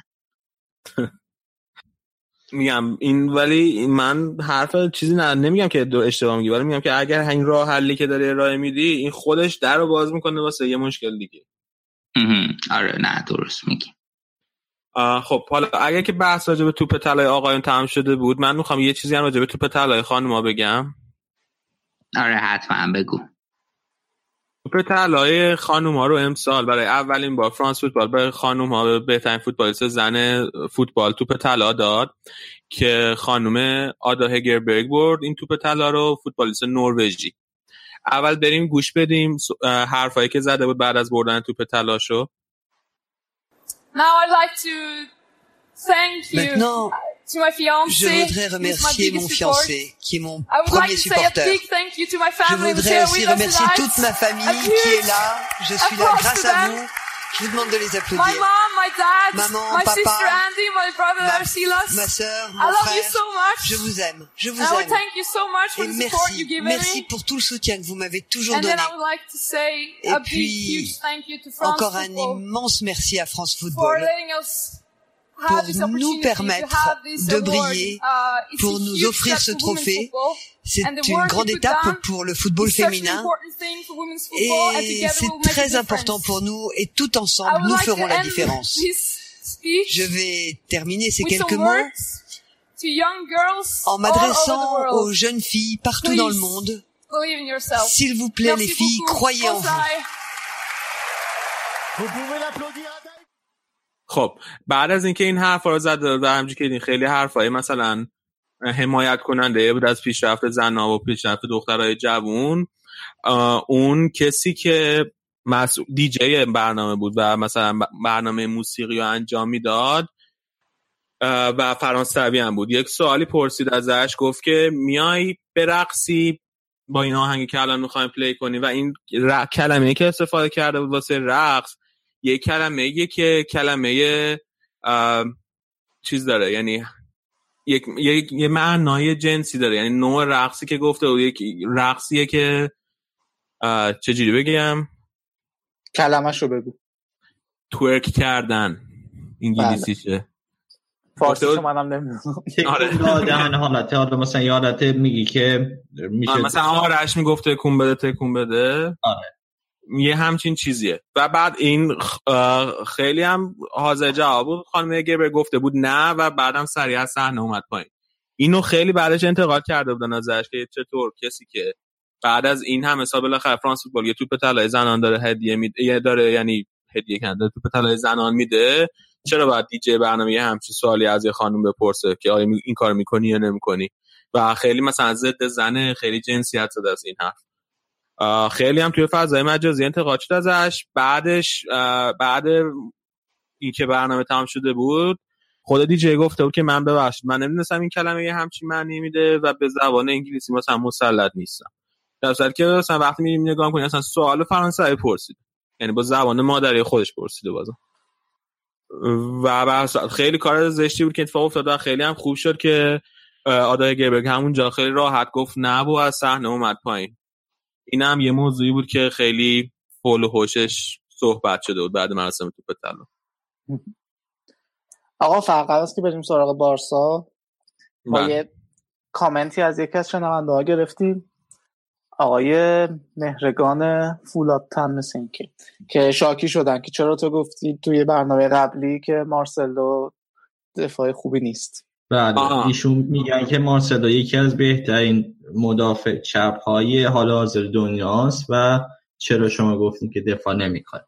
آه. من گفتم که فکر کنم من گفتم که مارسلو اصلا دفاع بلد نیست. درسته؟ یه همچین حرفی زدم فکر کنم. بله. خب ببین من اولا که اولا که اینکه مارسلو یکی از بهترین دفاع چپ های دنیاست من قبول دارم. خب یه جمله کاملا درسته. شاید بهترین دفاع چپ حال حاضر دنیا باشه. یا شاید توی مثلا پنج سال گذشته بهترین دفاع چپ دنیا بوده باشه. اما نکته اینه که دفاع چپ پست دفاع چپ دو تا دو تا قسمت مهم داره. یه دفاع چپ یکی قسمت فاز هجومی اون دفاع چپه که مهمه که آدم بهش بکنه که چی کار می‌کنه. یکی قسمت تو فاز دفاعیه که اون بازیکن داره چی کار می‌کنه. مارسلو احتمالا بهترین دفاع یا حداقل از نظر من بهترین دفاع چپ دنیا نه تنها حال حاضر بلکه توی این سالی که من فوتبال دیدم توی فاز هجومیه. یعنی ما حتی مثلا اگه روبرتو کارلوس هم قبول داشته باشیم که خیلی دفاع چپ خوبی بوده و فلان حالا خیلی آدم بزرگی بوده توی این پست خود روبرتو کارلوس بارها مصاحبه کرده و گفته که مارسلو از من تو فاز هجومی خیلی بهتره. خب و اینو هیچ کس احتمال رو شکی نداره. اما همین آقای مارسلو توی فاز دفاعی یک بار واسه تیم. حقیقت اینه که یک بار واسه تیم. خب وقتی بازی رئال نگاه کنی وقتی مارسلو توی ترکیب تیمه بیشتر حملات تیم حریف از سمت چپ رئاله. این دلیل داره. دلیلش همینه که مارسلو توی دفاع ضعیفه. وقتی بازی رئال نگاه کنی گلایی که رئال خوردن نگاه کنی خیلی از این گلا به خاطر کمکاری های مارسلو توی وظایف دفاعشه. خب و اینکه این کم کاری می‌کنه نه اینکه مثلا کم بذاره واسه تیم یا همچین چیزی. کلا ذهنیت دفاعی درستی نداره مارسلو. و از وقتی هم از همون اولم که رئال از برزیل برده بودش و بازی می‌کرد این مشکل داشت. و آره هرچی هم پیشرفت بهتر شده توی این سالا به خصوص از وقتی مورینیو اومد رئال مارسلو خیلی تو فاز دفاعی پیشرفت کرد. اما همین مارسلو تا موقعی که کنترا توی رئال بود توی همه بازی های بزرگ چه دوره مورینیو و چه دوره سال بعدش سال اول آنجلوتی وقتی کنترا آماده بود توی همه بازی بزرگ کنترا بازی می‌کرد. چرا؟ به خاطر اینکه کنترا توی فاز دفاعی خیلی بهتر از مارسلو و سوتی نمی‌داد. همین امسال بهترین بازی که یه نفر می‌تونه ببینه که ببینه چقدر مارسلو توی فاز دفاعی ضعیف بوده بازیه که رئال توی سوپرکاپ اروپا جلوی اتلتیکو مادرید می‌کنه. ببینید که از اون چهار تا گلی که رئال خورد چند تاش تقصیر مارسلو بود.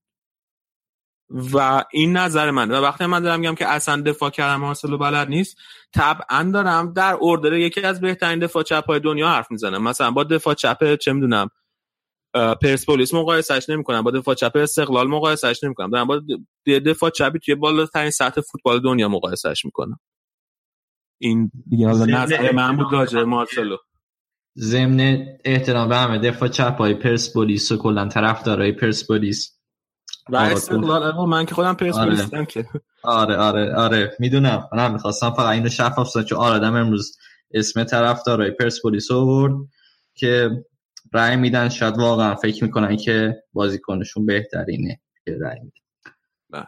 حالا بریم سر بازی های بارسلون. مرسی که این جواب این شنونده رو دادی. علی می‌خوای بریم سر بازی های بارسلونا؟ بریم سراغ بازی بارس این هفته. با بازی بارسلونا. بارسلونا و لونسا بازی بازی که مال حسبی بود. شروع می‌کنیم. بازی بود که بارسلونا تقریبا با ترکیب دوم خودش یا حتی تیم دوم خودش اومده بود.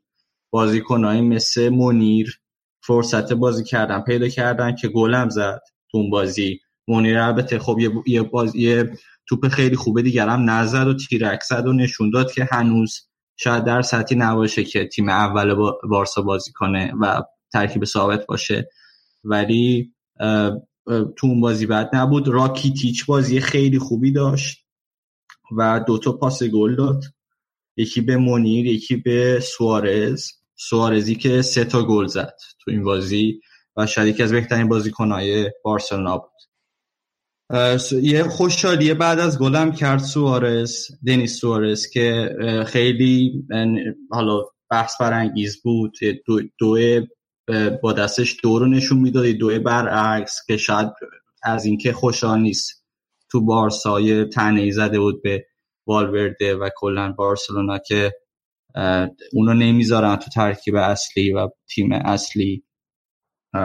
ولی خب بارسلونا خیلی بازیکن داره. شاید نباید بذارن به نظر منم. یعنی شاید در اون حدی نیست که بخواد تو بازی های اصلی بارسلونا تو لالیگا یا چمپیونز لیگ تو تیم اصلی باشه. البته دو تا گل زد توی این بازی گفتی سه تا؟ آره. یکی مارکون زده. آره. ببخش به نظر من حالا در مورد دنیس سوارز به نظرم حیف شد. یعنی اون اول فکر دو فصل پیش یا چند فصل پیش بود که اومده بود نظر خیلی خوب بود ولی خیلی کم بهش بازی دادن و اون موقع یادم که می‌گفتن به خاطر نوع قراردادی که بستن با اگر درست یادم باشه با سیتی فکر کنم. خیلی بهش کم بازی می‌رسید چون به ازای هر تعداد بازی که هر تعداد دقیقه ای که بازی می‌کنه مثل که یه مبلغ زیادی باید می‌دادم به سیتی. اگر درست یادم باشه. و باید خیلی خوب می بود که مثلا بازی کنه که اون هزینه آره. ارزش اون هزینه داشته باشه. آره. و خب به خاطر هم کمتر بازی کرد و به نظر من این دنیس سوارزی که الان می‌بینیم با اون چیزی که چند سال پیش میدیم فرق داره. یعنی به وضوح افت کرده. با اینکه حالا توی این بازی حالا جلوی یه تیم سطح پایین تر دوتا گل زد. ولی فرق داره. یعنی دریبلاش مثل قبل نیست مثل قبل خوب نمی‌تونست به سمت جلو حرکت بکنه و نمی‌دونم شاید وقت جداییش باشه. مالکوم هم باز با وجودی که اونم یه گل زد اونم خیلی بازیش در حدی نبود که مثلا بگیم که اینا باید برگردن. مالکوم مالکوم میترسم که به هم سرنوشت دچار باشه. به نظر اگه بهش وقت بده والورده می‌تونه خودش نشون بده. حالا تو این بازی که مصدوم شد فکر کنم یه دو هفته دوباره نیست.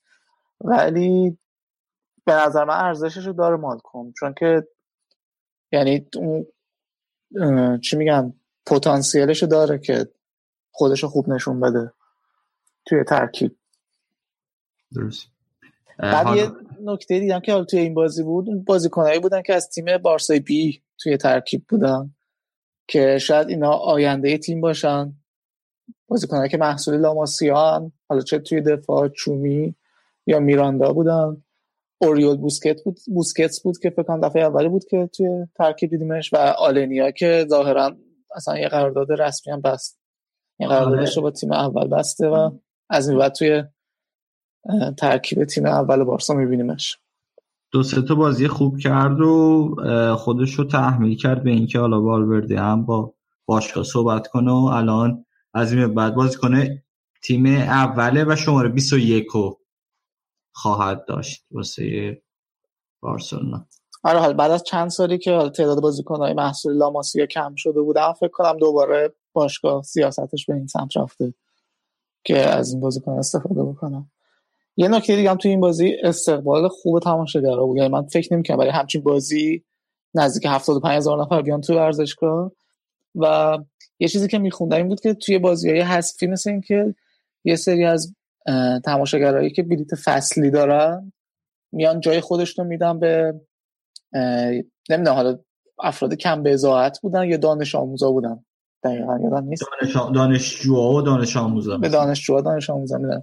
و خب اینم یه روش جالبه برای اینکه تعداد تماشاگرای تو هر بازی بیشتر کنن.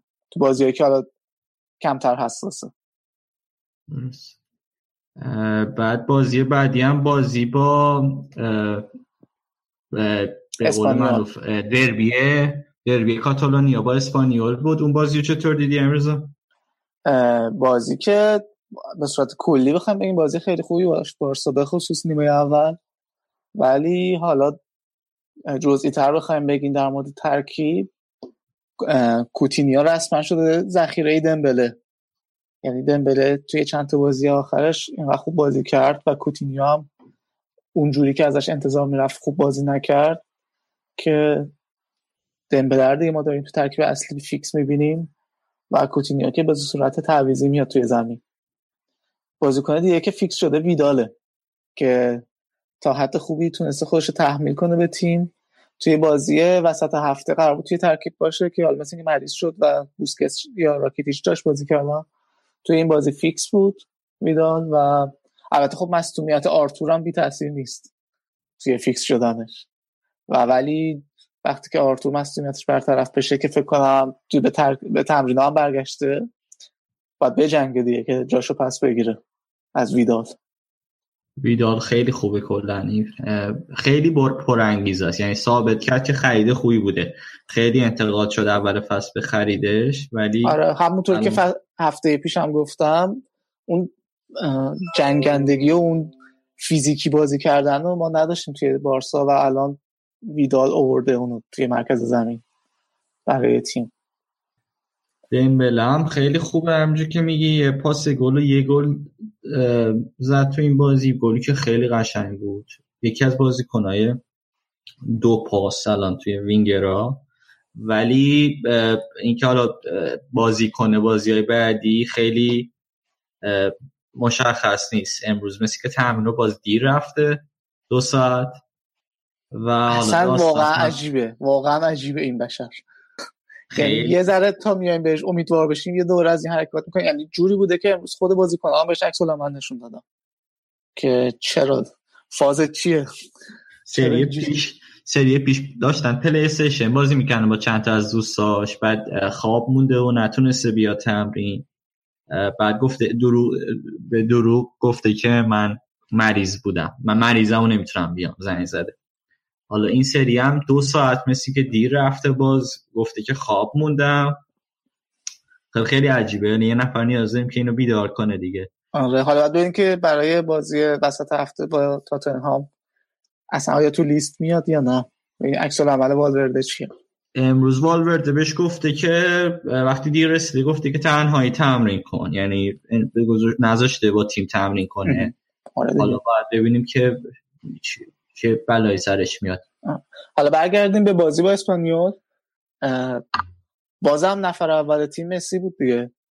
چیزی که عادت کردن همه بهش. و توی این بازی هم خیلی خوب هافبک ها و دفاع های اسپانیول به خودش مشغول می‌کرد. و دو تا ضربه آزادی گل زد که خیلی خوب بودن. یعنی همچنان عادیه. تو ضربه آزاد زدن. می‌دونین رکورد بیشترین گل از رو ضربه آزاد توی یه سال مال کیه فعلا؟ الان دیگه سخت نیست دیگه. نه چرا؟ هنوز هنوز مسی نیست. آه توی یک بازی توی یک فصل. توی یک سال در حقیقت. آه توی یک سال دل پیرو؟ نه. جونینیوی 2005 دوازده تا گل از روی ضربه آزاد زده. بعد مسی امسال فکر کنم 10 تا زده. عجیب.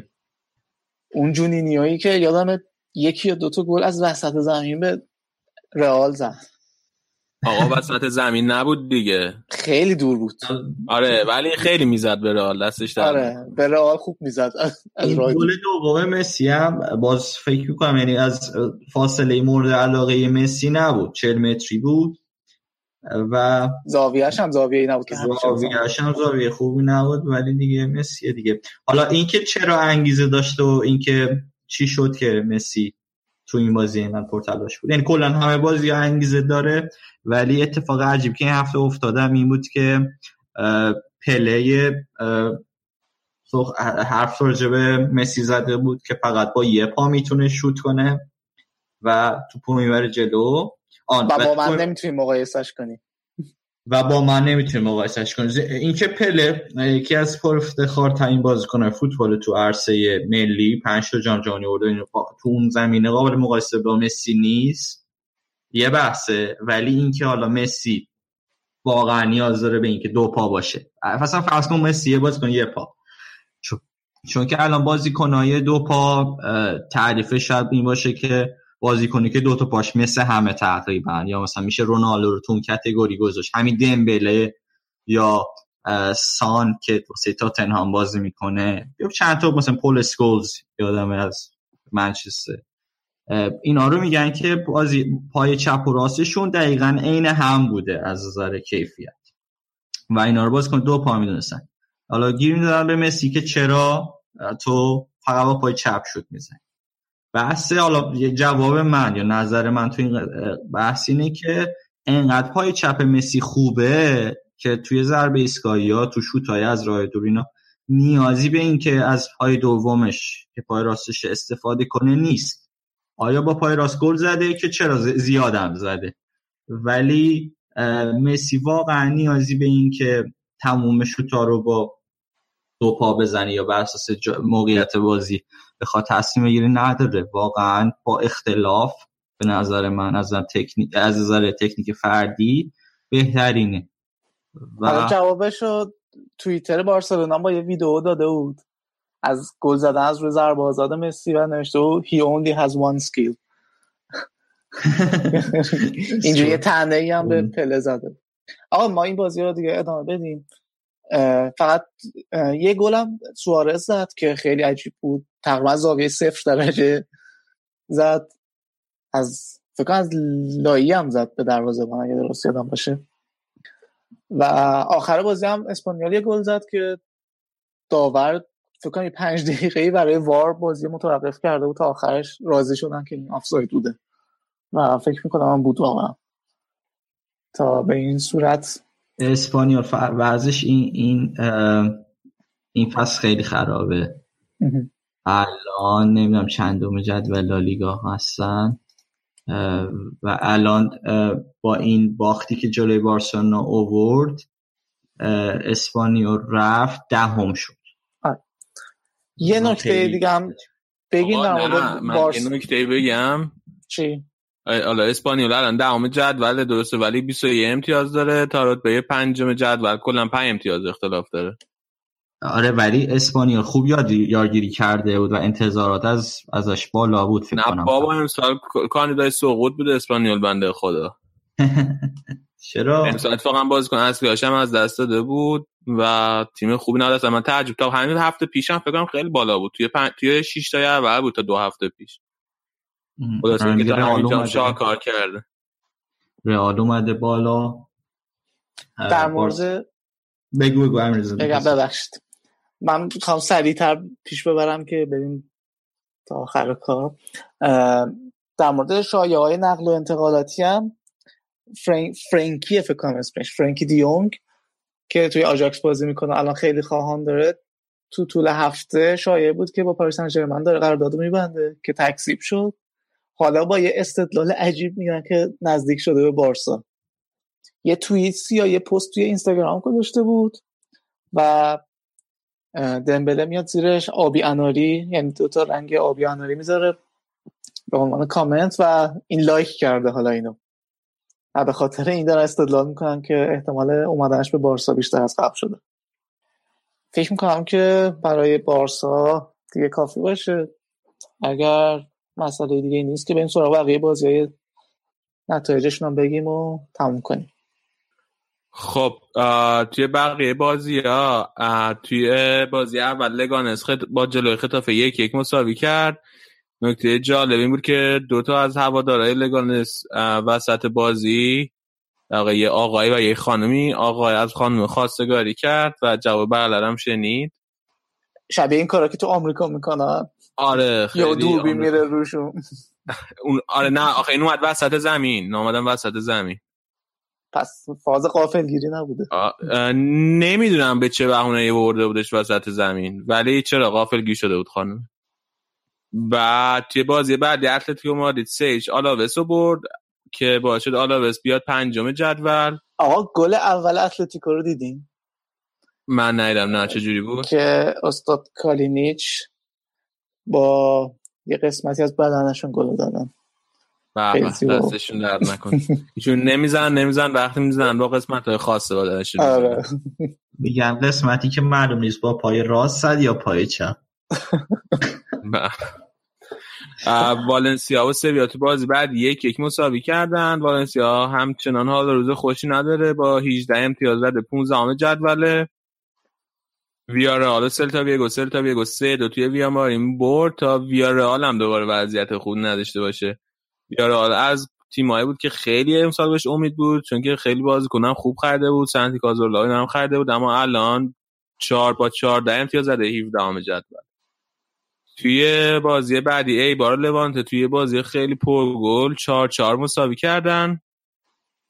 بازی بعدی سوسیداد از وایادولی دو یک باخت. به ورزشگاه خونگی خودش و تو بازی آخرم به تیس تونست دو هیچ رای وایکانو رو ببره تا یه مقداری وضعیتش بهتر بشه. الان اومده هفتم جدول. به تیس لیگو خیلی خوب شروع نکرد اما الان دوباره آماده شده. و بازی آخرم بازی بیل با جلوی جیروناست که فردا انجام میشه. حالا من به تام تبریک میگم رئال اومده توی قسمت سهمیه لیگ قهرمانان. الان سوی... سویا دومه 28 امتیازی. بارسلونا اوله با 31 امتیاز. و اتلتیکو هم باز 28 امتیاز. این هیچ ترتیب خاصی نگفتم این سه تا تیم اوله دست. فقط اینقدر ذهنت متمرکز کری خوندن با منه که همینجوری. و توی جدول گلزن هم الان همچنان کریستیان استوانی و مسی 11 گلن سوارز و سوارز 10 گل است و آسپاس هم باز 10 گل است. آندر سیلوا 8 گله و ایگلاسیاس اسپانیول هم باز 8 گل. توی پاس گل ها باز مسی اوله 8 تا و سارابیا از سویا 6 تا گل پاس گل داده خب چیز قسمت دیگه ای یا حرف دیگه راجع به اسپانی... لیگ اسپانیا داریم؟ نه دیگه تموم شد دیگه. بریم آماده بشیم واسه قسمت بعدی برنامه.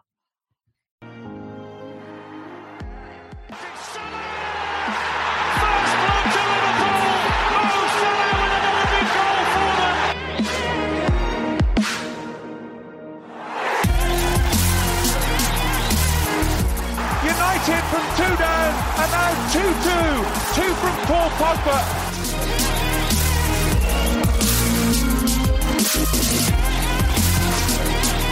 Kane is on the side. Check a little bit hesitant. Kane scores for Tottenham. He's done it again against Arsenal.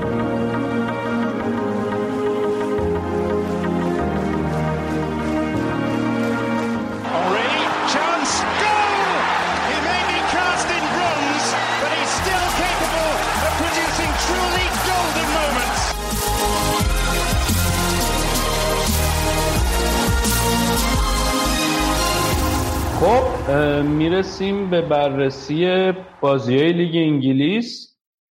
این هفته خیلی هفته شلوغی داشت لیگ انگلیسشون وسط هفته هم بازی کردن. هفته 15 هم و 16 هم بازیش برگزار شد. روز چهارشنبه شاید مهمترین بازی وسط هفته بازی آرسنال یونایتد بود که خب یونایتد بعد تصاوی که جلوی ساعت همتون گرفته بود و شرایط خوبی نداشت و آرسنال بعد برد روحیه بخش توی شهرآورد و شمال لندن در مقابل همدیگه قرار گرفتن. و همینطور که گفتیم بارها گفتیم توی این برنامه این قسمت از دسامبر شاید مهمترین محک برای امری بود. اتفاقی که افتاد اینه که یونایتدیا خیلی بازی رو بهتر شروع کردن. و تمپو کلا جریان بازی ده 15 دقیقه اول بازی در اختیارشون بود. یه چیزی که تو بازی قبل یونایتد داشت و این بازی کمتر دیده شد این بود که سعی می‌کردن که با تو شرایط پرس کردن وقتی که سعی می‌کردن از جلو پرس کنن تیم حریف و خط دفاعشون نزدیک نمی‌شد به خط میانه و خط جلو. و برای همین یه فاصله خیلی زیادی بود بین خط میانه و خط دفاع که تو بازی مثلا با یوونتوس خیلی دیده شد این موضوع. ولی توی این بازی خط دفاعیشون هم خیلی خوب هماهنگ بود با, با خطوط دیگه و همه به عنوان یه واحد پرس می‌کردن. و خیلی خوبم اون پرس کردن از بالای زمین انجام دادن. توی در نقطه مقابل توی آرسنال آرسنالی از فضای سمت چپ خیلی خوب استفاده کردن. آرسنال بازم با سه دفاع بازی می‌کرد و چهار تا بازیکن تو خط میانه سه چهار سه. کلاسیناچو بیرین به عنوان وینگرا بودن که کلاسیناچ سمت چپ بود و می‌رفت به کناره ها عرض زمین رو زیاد می‌کرد همراه خودش دالاتو, با... دالاتو می‌کشید و بایی و یه فضای ایجاد می‌شد که از طریق اون حالا گوندوزی پاسایی تو عمق می‌داد و کلا اون سمت راست خط دفاعی یونایتد رو خیلی اذیت کردن و خیلی آسیب پذیر بود. روی ضربه کورنر آرسنال جلو افتاد یکیچ ولی بعدش یونایتدیا توی همون نیمه اول به بازی برگشتن. تا دو تیم یک بر یک مساوی به رخیم برن و آرسنال کماکان نتونسته باشه که بازی رو برنده تو نیمه به رخیم بره. مرتضی یه سالی اینکه گفتی که منچستر یه رو به اول تمپوی بازی دستش داشت و اینا. خب خب. ولی موقعیتی نساخت قبول داری؟ آره اونقدر همون تو همون شرایط هم باز آرسنال شاید بهتر موقعیت تونست بسازه. آره من... آره من می‌خوام بگم که به نظرم خیلی یه مشکل مهم منچستر اینه که اصلا موقعیت سازی خوب انجام نمیده. و هافبک های خلاق خیلی کم داره خیلی کم بازی می‌کنن براش. اینکه چرا بازی نمیده به بحث مثلا چرا به ماتا بازی نمیده ها؟ مثلا چرا به ماتا بازی نمیده؟ آره یکی از معدود هافبک های خلاق که داره.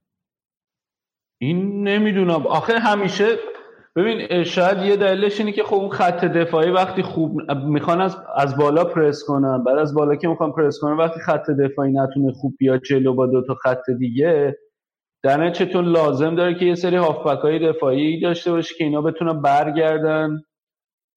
و جبران کنن. این فضا رو بتونن پرش کنن. فضای بین خطوطو. شاید همین باعث بشه که یکم مورینیو دست به اساتر بازی کنه ترجیحش به این باشه که بازیکنایی که می‌تونن اون فضا رو جمع کنن و بیاره تو. ولی آره مشکل دارن توی بازی گل ساختن. در صورتی که بازیکن خلاق هم کم ندارن. حالا تو این بازی البته پوگبا هم رو نیمکت بود. و اتفاقی که افتاد این بود که با گل مارسیال برگشتن به بازی و شاید یه اتفاق خیلی بدی که برای آرسنالی افتاد مسئولیت هولدینگ بود. صلیبی پاره کرد و کم یه شیش ماهی نخواهد بود در اختیار تیم. و درست زمانی که هولدینگ داشت اوج می‌گرفت و خیلی خوب داشت کار می‌کرد توی اون سیستم سه دفاعی که امری مد نظرش بود توی این چند بازی اخیر. حالا شاید پرفشار بودن بازی ها باعث شد که این اتفاق براش بیفته. لیکشتاینر رو جاش آورد توی زمین. حالا یه نکته دیگه ای که داره اینه که خب حالا راجع به تعویضاش شاید اگه نمی‌دونم اینجا صحبت کنم یا در تو بازی آخر هفته. ولی همینجا میگم. یه کاری که امری انجام میده اینه که بیشترین تعداد تعویض بین دو نیمه یعنی بیشترین تعداد تعویض قبل از شروع نیمه دومو داره.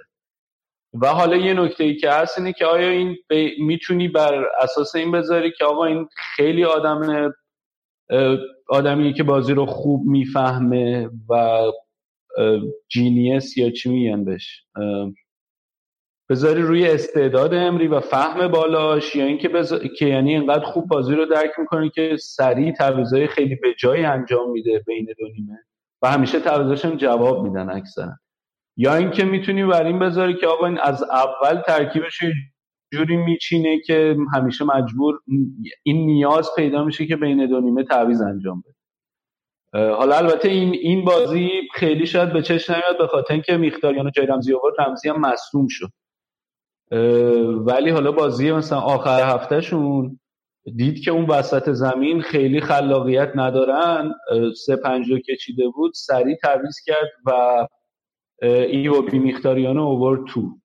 و خب اونا جواب دادن. یعنی خیلی خوب تشخیص میده این که چی داره جواب نمیده تو زمین و خیلی سریع هم واکنش نشون میده به اون چیزی که جواب نمیده. کاری که شاید ونگر خیلی بهش انتقاد می‌کردن که چرا انجام نمیده. یعنی وای میستاد تا دقیقه 60 70 بعد دیگه اون موقع حالا یه تعویضی می‌کرد و شاید به دردم خیلی نمی‌خورد. در صورتی که از نظر مهره ای هم خیلی شرایط امری با ونگر فرق نداره. ولی این کاریه که خیلی انجام داده و تو چشمم اومده این چند مدت. من خودم بیشتر دوست دارم بذارم پای نبوغش ولی یه جور دیگه ای هم که میشه نگاه کرد اینه که خب از اول اشتباه میچینه که بعد مجبور میشه این تعویضا رو بکنه خاله یه سوال دارم. این مرتضی حالت سومی هم می‌تونه باشه. از اول راجبه تعویضاش هم فکر می‌کنه و اون تعویضا یعنی نبوغ لحظه ایش می‌خوام بگم نیست صرفا می‌تونه بذاره به تعویضاش فکر کنه و مثلا روش بازی رو تصمیم به عنوان پلن پلن B جوری تغییر بده که قبلا به فکرشو کرده. این هم نکته نبوغ امری رو که ما تو پاریس سن یه بار تجربه کردیم. بازی که نباید 6 تا گل می‌خورد 6 تا گل خورد. و من میدم خیلی راجع به زمان پی اس جی شاید آره یه جور دیگه که میشه بهش نگاه کرد اینه که حال از حالتهای مختلفی که تو ذهنش از اون formation ی که میچینه محتاطانه ترین حالت رو میچینه و بعد که حالا می‌بینه که تو اون حالت با احتیاط جواب نداد فرمیشن رو تغییر نمیده. بازیکنایی میاره که حالا توی اون فرمیشن بتونن حالا مثلا یکم آزادانه تر کار کنن یا یکم تهاجمی تر البته این به این معنی نیست که کلا محتاطا به صورت نسبی اگه نگاه کنی اون فرم یعنی اون ترکیب اولیه که تو ذهنش رو میچینه ولی یه حالت مثلا جوری که دستش باز باشه که بتونه یه تعویض کنه بازی رو عوض کنه. دقیقا. علی تو هم سوال داشتی؟ ببخشید علی من میانی کردم نه نه من سوال این بود که حالا تقریبا جواب دادی. این ت... این تعویض که می‌کنه بین دو نیمه تاکتیک و فرمیشن هم عوض می‌کنه یا فقط مهرا رو عوض می‌کنه؟ نه بر اساس اینکه فرمیشن رو البته فرمیشن عوض می‌کنه. یعنی هر دو اتفاق میفته مثلا توی مثلا بعضی موقع مثلا توی این بازی آخر هفته که سه پنج رو چیده بود اون پنج تای وسطش رو عوض کرد. مثلا دو تا بازیکن خلاقتر آورد وسط ایروبی و میختاریان رو آورد که اون وسط زمین رو یکم بتونه بازتر کنه آزاد آزادی بیشتر بشه. حس کرد که عدم خلاقیت. ولی بعضی موقع هم هست که مثلا سیستمش از 4 3 تغییر میده به 4 4 لاکازت میاره کنار اوبامیان با هم باشه یا اینکه لاکازت میاره اوبامیان رو می‌بره کناره ها. هر دو کار رو انجام میده. ولی مثال آخرش بیشتر اینطوری بوده که بازیکنایی که آورده تو همون ترکیب بودن ولی خب بازیکنی بوده که تو اون position خاص شاید بهتر می‌تونسته کار کنه. این فرم دست به formation نمی‌زده. و میگم این این یه موردیه که خیلی همه دارن راجبش حرف می‌زنن و اینطوریه که آدمیه که دل و جرأت تعویض کردن رو نداره و خب این یه موردی بود که ونگر خیلی رو مخ بود دیگه. اینکه انقدر لفتش می‌داد تا اتفاقی نمیافتاد. نیمه دوم روی دوتا اشتباه خطوط دفاعی دوتا تیم به گل رسیدن که دقیقه 68 آرسنال روی اشتباه مارکوس روخو گل زد و همین توی شادی بعد از گل بودن و داشتن خودشون رو جمع می‌کردن. همون توپ شروع مجدد برگشت و لینگارد بازی رو دو دو کرد. و یه جورایی نشون داد که از نظر آمادگی ذهنی برای دفاع دو تا تیم خیلی ناآمادن. و شاید برنامه میگم این که این wide player ها از اون طرف حالا اینکه گفتیم دالو بایی اون سمت راست یونایتد خیلی اتوبان شده بودند ولی تو سمت مقابل دارمیان خیلی نذاشت بکنه. و اینم بگیم یک credit هم به دارمیان بدیم. دیگه توی بازی های وسط هفته بازی دیگه بازی اون یکی تیم شهر منچستر بود سیتی واتفورد. که شاید سیتی بازی رو برد دو بر یک. شاید نکته خیلی مهم اون بازی نکته که خیلی به چشم اومد بازی خوب مارز بود. این که حالا مارز اون اولا یکم داشت لنگ می‌زد ولی الان به نظر می‌رسه که خیلی خوب جا افتاده. هم خوب پاس می‌داد هم خوب دریپ می‌زد و توی اون بازی به خصوص یه شمه هایی از اون فصلی که توی لستر بود و قهرمان شدن رو نشون این از بازی سیتی واتفورد وسط هفته. اون یکی تیم که دنبال می‌کنه سیتی رو لیورپول تونست توی بازی سخت سه یک برنلی رو ببره و شاید نتیجه خیلی گویای سختی هایی که لیورپول توی اون بازی کشید نباشه. ولی برنلی واقعا خوب بازی کرد. خیلی بدون ترس بازی کردن. ولی خب اتفاقای بازی به نفعشون پیش نرفت. میلنر واقعا بازیکن جواهریه این قالی کرمونه.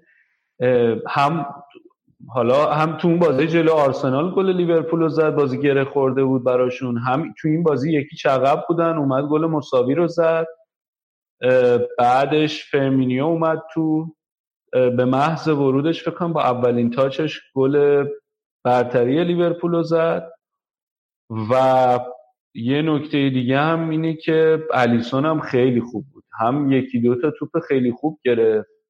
همین که رو گل سوم لیورپول اتفاقی که افتاد خیلی جالب بود. این توپ داشت می‌رفت بیرون و به جای اینکه حالا فکر کنه به اینکه ما دو یک جلویم و من توپو ول کنم بره از خط ارزی داشت می‌رفت بره بیرون من ضربه کاشته بزنم.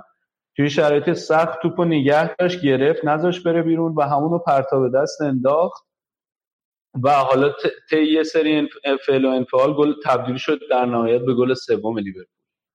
و نشون داد که چقدر موثره. یعنی اول اینکه یه توپ خیلی خوب گرفت که جلوگیری کرد از اینکه بازی دو دو بشه و نه تنها اون بلکه رو گل سوم نقش موثر داشت. قشنگ سه امتیاز رو برای. حالا حداقل دو امتیاز رو برای لیورپول آوردیم بازی. من یه چیزی رو خواستم بگم. همراه جو الیسون هم فندایک ببین الان لیورپول فصل پیش همین موقع میاد چقدر مشکل دفاعی داشتن چقدر مشکل دروازه داشتن؟ آره. الان نیم فصل پارسال 70 80 میلیون دادن واسه فندایک تا بسونم 70 80 میلیون دوباره دادن واسه واسه الیسون. یعنی با 150 60 میلیون یورو مهمترین مشکلایی که فصل پیش داشتن رو برطرف کردن. و بعد اینا می‌خوام بگم که چقدر مهمه. یعنی بعضی ها هستن توی فوتبال که فکر می‌کنن که پول خرج کردن و بازیکن خوب خریدن اصلا هیچ اهمیتی نداره. ولی و خود خود کلوب هم یک از مربیایی بود که اینجوری فکر می‌کرد. اگه یاد باشه موقعی که تازه اومده بود انگلیس می‌گفت من اعتقادی ندارم به پول خرج کردن و بازیکن خریدن بعد همین بازیکنن که دارم اما یه جوری کوچ کنم که نتیجه بگیرم نمی‌دونم یاد یا نه. آره خیلی روی این مانوف می‌داد آره ولی الان با 150 میلیون یورو قشنگ بزرگترین حفره تیمش رو برطرف کرده و این 150 میلیون درست مصرف کرده. یعنی لیورپول تیمیه که حالا سنتا خریدای بدی می‌کرد همیشه اگه یاد باشه. آره. اما کلی پول دو تا بازیکن خیلی خوب خریده و دو تا بازیکن همین مشکلات حل کردن. حالا فکر کن اگر همین دروازه‌بانو فصل پیش به جای که کاریوس دروازه‌بانشون بود الیسون توی فینال دروازه‌بانشون بود. توی فینال چمپیونز لیگ. حالا چقدر ارزش می‌تونست داشته باشه اون قهرمان چمپیونز لیگ؟ خیلی. حالا در تکمیل این حرفات یه چیز دیگه هم که هست اینه که اون ستای جلوی لیورپول اصلا درخشش فصل قبلشون رو الان ندارن. یعنی بد نیستن ها ولی دیگه اون ستا اون ترس و لرزی که شاید فصل پیش مینداختن به جون تیمای حریف رو نمیندازن الان. اون یعنی صلاح یکم افت کرده فرمینیو مدت مصدوم بود. ولی با وجود اینکه دیگه اون سه تا و فرمینیو و صلاح و مانه اونقدر درخشان نیستن که فصل پیش بودن ولی لیورپول داره نتایج بهتری تو لیگ می‌گیره. و شاید این نشون میده که توی لیگ انگلیس چقدر اهمیت داره که تو دفاع خوبی داشته باشی. یعنی این این ذهنیت این که حمله‌مون رو خیلی خوب میچینیم میریم پنج تا می‌زنیم دوتا هم می‌خوریم خیلی جواب نیست برای جام بردن تو لیگ انگلیس. آره اگه یاد باشه گواردیولا هم فصل اولش مشکل داشت با دفاع دروازه‌بانش دیگه. آره. ولی فصل بین فصل اول فصل اون کلی خرج کرد. چقدر 200 میلیون واسه خط دفاعش بکنم خرج کرد 200 میلیون یورو. و یه تیم خیلی قوی و خوب ساخت که قهرمان انگلیس هم شد. یعنی می‌خوام بگم که پول خرج کردن نیست که بده. چیزی که بده اینه که آدم پولو که داره خرج می‌کنه رو اشتباه خرج کنه که کاریه که پاریس سن ژرمن می‌کنه. ولی اگه یه تیم مثل من سیتی یا لیورپول بیان پولو درست خرج کنن بازیکنای بخرن که مشکلاتش رو رفع کنن اتفاقا کار درست همینه به نظرم. و البته حالا این که خب خرج کردن که هیچ شکی نیست ولی توی ساختار دفاعی این همیشه این سوال بود که آیا واقعا کلوب چقدر مربی که می‌تونه ساختار دفاعی هم خوب بچینه. ولی باید فکر کنم مثلا یه کردیت هم براش به خاطر بازیکنایی مثل الکساندر آرنالد یا جو گومز بدیم.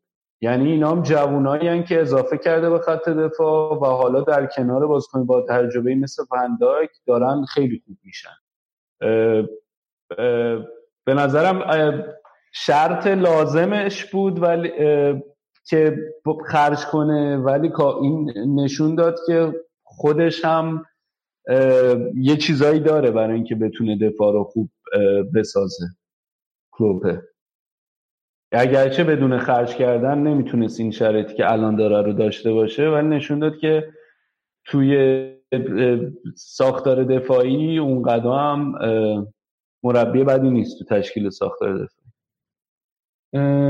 خب این از بازی لیورپول برنلی در مورد تغییرات دفاعی لیورپول هم حرف زدیم. بریم سراغ تاتنهام ساوتهمپتون ساوتهمپتونی که مربیشو عوض کرده بود و این آقای رالف هازنهوتل رو برده بودن به تازگی که قبلا اینگولشتات رو از اوورده به لیگ به بوندسلیگا لیگ سطح اول آلمان و همینطور دو فصل مربی لایپزیگ بوده. ولی خب شاید بدشانسی که اووردیم بود که بازی اولش خورد به تاتنهام و خیلی محک خوبی نبود براش. حالا باید دید چه می‌تونه توی لیگ انگلیس که حالا از نظر حداقل بگیم لوجستیکی فرق داره با لیگ آلمان هم نتیجه بگیره یا نه. بعد این بود خیلی برد مهمی بود برای تاتنهام به خاطر اینکه بلا فاصله بعد از اینکه به آرسنال باخته بودن تو شهرآورد شمال لندن تونستن یه برد به دست بیارن و نکته جالب توجه حالا به همراه یکی دوتا بازی قبل از این تاتنهام فرم خوب سانه. سان بعد از اینکه رفته بود توی تیم المپیک کره جنوبی و این مدت نبود در اختیار تاتنهام یکم از فرم اصلیش دور بود ولی حالا به نظر مثل که دوباره خیلی داره سرحال میشه. و سرحال شدن سان و حالا سرحال شدن دل علی که حالا تو بازی آخر هفته تاتنهام راجع به اونم حرف می‌زنی می‌تونه تاتنهامیا رو امیدوار کنه که اون چی میگن بامپی رودی که اون اول فصل داشتن اون بالا پایینی زیادی که اول فصل داشتن و اون دوری از نشاطی که اول فصل قبلشون بود تو این ابتدای فصل داشتن ازش دور بشن دوباره برگردن به شرایط خوب فصل پیشش. چی گفتم؟ دوری از نشاط فصل قبلش. این ببخشید من صدامم گرفته به علت مریضی. بعد یه دونه تیم دیگه لندنی مونده بازی وسط هفتهش چلسی و ولورهمپتون که چلسی در ادامه بازی های نچندان خوبش دوباره باختن. دو یک به وولفز باختن. اتفاقی که افتاد این بود که کلا اون ستای خط میانیش رو عوض کرده بود. ساری توی این بازی فابرگاس رو گذاشته بود عقبتر و کانتل افتوسچیک جلوتر. ولی نکته خیلی مهم این بازی درخشش یه بازیکن وولفز بود به نام مورگن گیبس وایت. که خیلی خوب و با اعتماد به نفس بازی کرد. یه پاس گل هم داد و جز اون جوانای مستعد فوتبال انگلیسی که انگلیسی ها خیلی الان بهشون امیدوارن و حتی در کنار اسمشو در کنار سانچوی دورتموند و ریس قرار میدن توی امیدهای آیندهش ولی خیلی درخشان بود بازیش. و به نظر می‌رسه که فوتبال انگلیس با این جوونا می‌تونه آینده خوبی داشته باشه. البته حالا باید ببینیم محصول میدن یا نه اون موقعی که باید محصول بدن. چیزی من می‌خواستم بگم راجبه بازی چلسی. ببین اینکه گفتی که عوض کرده بود خیلی بازیکناشو با بازیکن ذخیره بازی می‌کرد این حالا اونایی که بازی ناپولی و فصل پیش دنبال کرده باشن می‌دونن که این خیلی حرکت غیر ساری طوریه. یعنی اصلا ساری خیلی معروفه به اینکه همیشه با یه ترکیب بازی می‌کنه دست نمی‌زنه به ترکیبش چرخش نداره توی ترکیبش. اصلا یکی از اختلاف عمدش با رئیس ناپولی هم همین بود که چرا اصلا بازی نمیده به بقیه بازی کنه و همیشه با یه ترکیب 11 نفر بازی می‌کنه. این خیلی برای من جالب بود که اومده بود این کار کرده بود. خب آخه الان خیلی هفته سختی بود دیگه. یعنی آخر هفته قبلی با فولان بازی کرده بودن.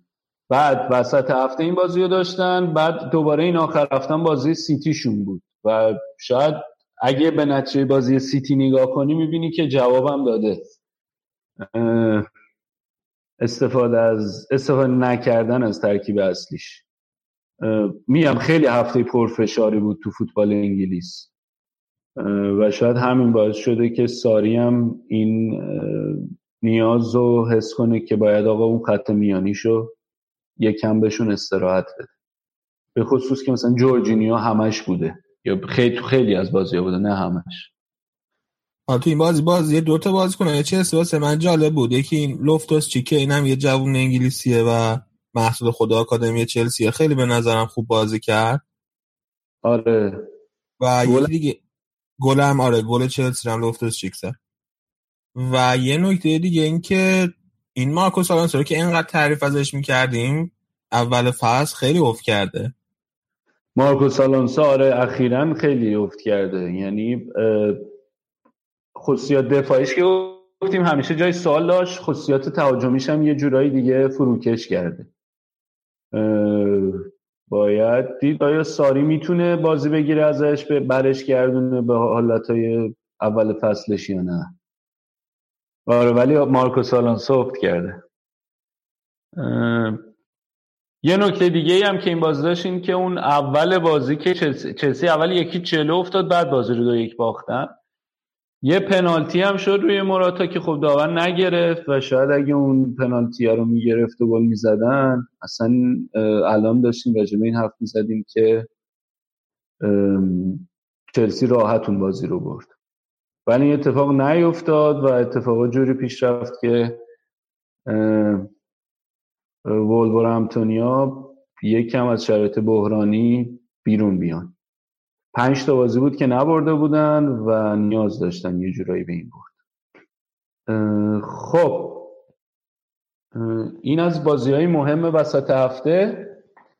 بیایم سراغ بازی های آخر هفته.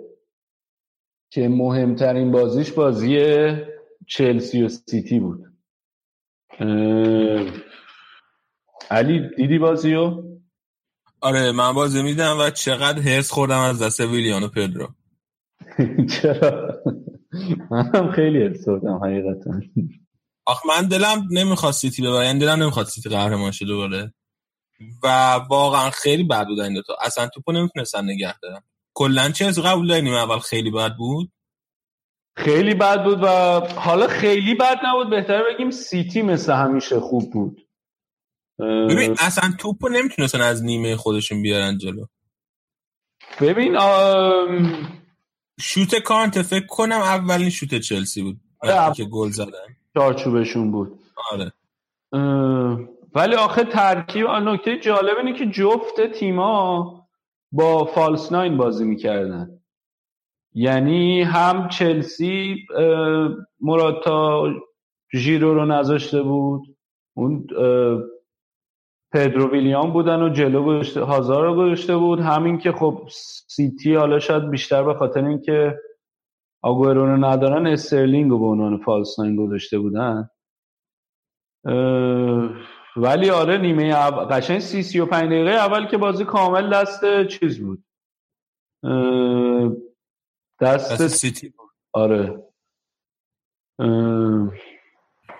بله نه تنها بازی دست سیتی بود یه چیز دیگه ای که دوباره واسه کسایی که بازی ساری و. تیمای ساری دنبال می‌کردن.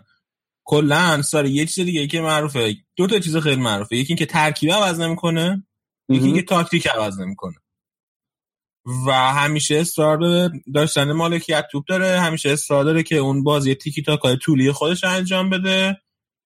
ولی من اصلا توی بازی توی نیمه اول به خصوص جلوی سیتی اصلا حس نکردم که تیمش هیچ اصراری داشته باشه به اینکه مالکیت توپ داشته باشه. ببین آخه اولا سیتی بازیش همیشه اینطوری که خودشون بازیشون رو غالب می‌کنن به تو با پرس از بالای زمین. یعنی پرس وحشتناک می‌کنن از بالای زمین. و برای همین فوتبال مالکانه شاید جلوشون بازی کردن کار سختی باشه. حالا برای شیکوندن این کار یا اینکه می‌تونی که وقتی توپ دستت اومد همونطور پاسای تک بدی که این پرس از بالا بشکنه که خب جواب نمیده.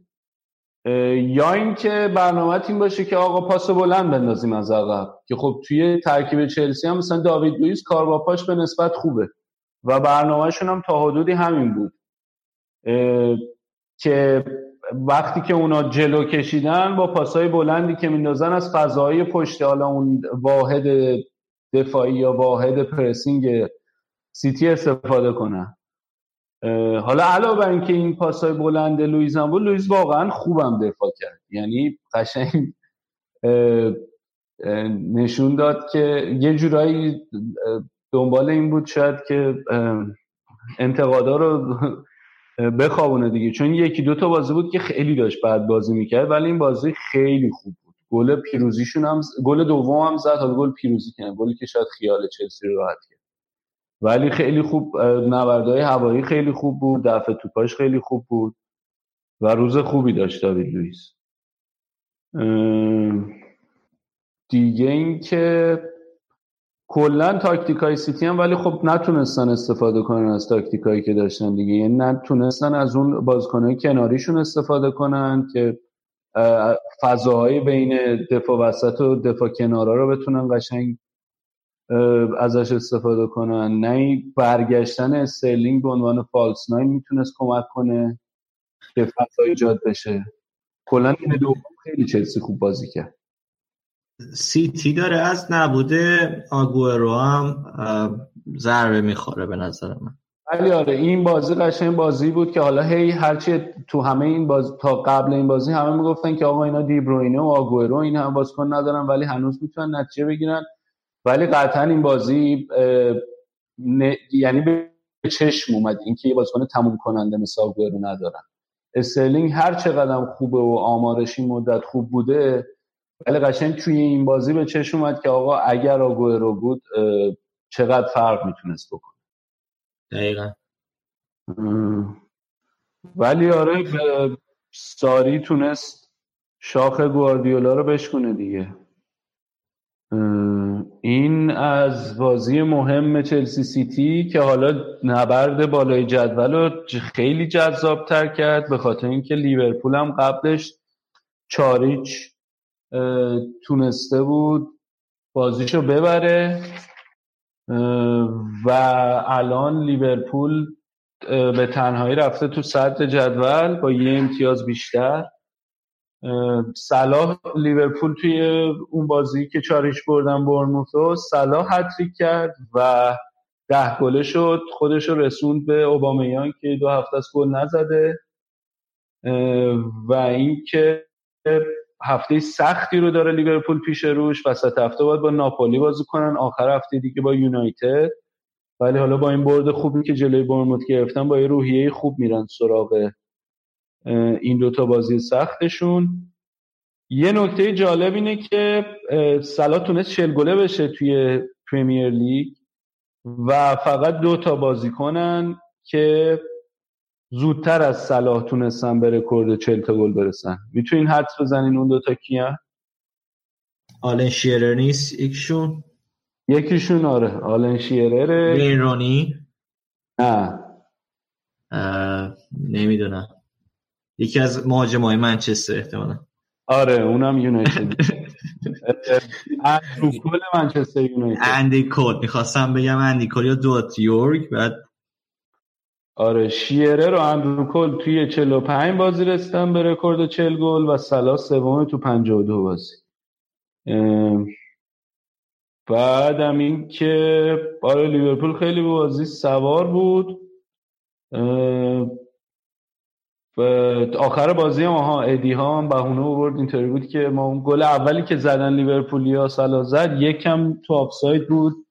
بعد ادی ها اینجوری بود که بازی تحت کنترل ما بود و اگه ما اون گل آفساید رو نمیخوردیم نگهش میداشتیم و شیرازه تیمون اصلا پاشید. ولی قشنگ روند بازی یه جوری بود که معلوم بود لیورپول می‌زنه گل و حالا یه تیم هم چهار تا خورده بهونه ها چی میلنر هم 500 این بازیش لیگ برتر میلنر آره میلنر. ولی سنش انقدر من فکر می‌کنم خیلی سنش زیاد باشه. مثلا من یادم پسای خیلی قدیمی بازی می‌کردم این بود توش. ولی 32 سالشه یعنی اونقدر پیر نیست. و دیگه 32 سال پیره دیگه مرد مومن فکر می‌کنی چند سالشه؟ آخه مثلا مثلا من فکر می‌کنم رو اردر 6 و 7 نه بابا اگه 6 و 7 بود که دیگه نمی‌تونست بازی کنه اصلا. می‌دونم پیره ولی فکر می‌کردم پیرتر از اینا باشه. نه ولی حالا اینکه گفتم 500 این بازی به خاطر این بود که صلاح هم آخر بازی بهترین بازیکن زمین انتخاب شد. جایزش رو قبول نکرد داد جایزش به میلنر به مناسبت 500 این بازیش داره چقدر زیبا و از خود گذشت؟ بازیکن پرتلاشی کلا. اگرچه پیره ولی هنوز می‌تونه. آره گفتم که کلا هم خیلی بازی ها رو برگردونده براش. بریم سراغ دیگر بازی که چهار تا گل داشت. یونایتد فولام. یونایتد یه برد خوب گرفت.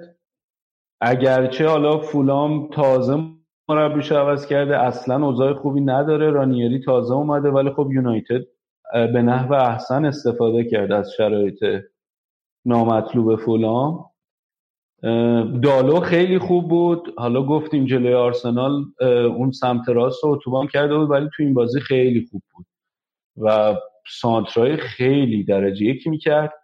و شاید اگه یکم دیگه روی کارهای دفاعیش کار کنه خیلی بازیکن آینده داره خوبیه. می‌تونه به یه دفاع کنار کلاس جهانی تبدیل شه. و نکته شاید خوش امیدوار کننده دیگه که برای طرفدار یونایتد داشت این بازی بود که لوکاکو خیلی سر حال بود. خیلی دوندگیش بیشتر بود. توپای مرده رو سر کرد براشون به جنگ گلم زد و حالا می‌تونن طرفدارای یونایتد امیدوار باشن که لوکاکو هم دوباره اوضاعش بهتر بشه و برگرده به شرایطش. فولام هم هنوز اوضاعش خرابه. باید دید که کلودیو رانیری بالاخره کی می‌تونه این تیمو اصلا می‌تونه این تیمو برگردونه به شرایط خوب یا نه؟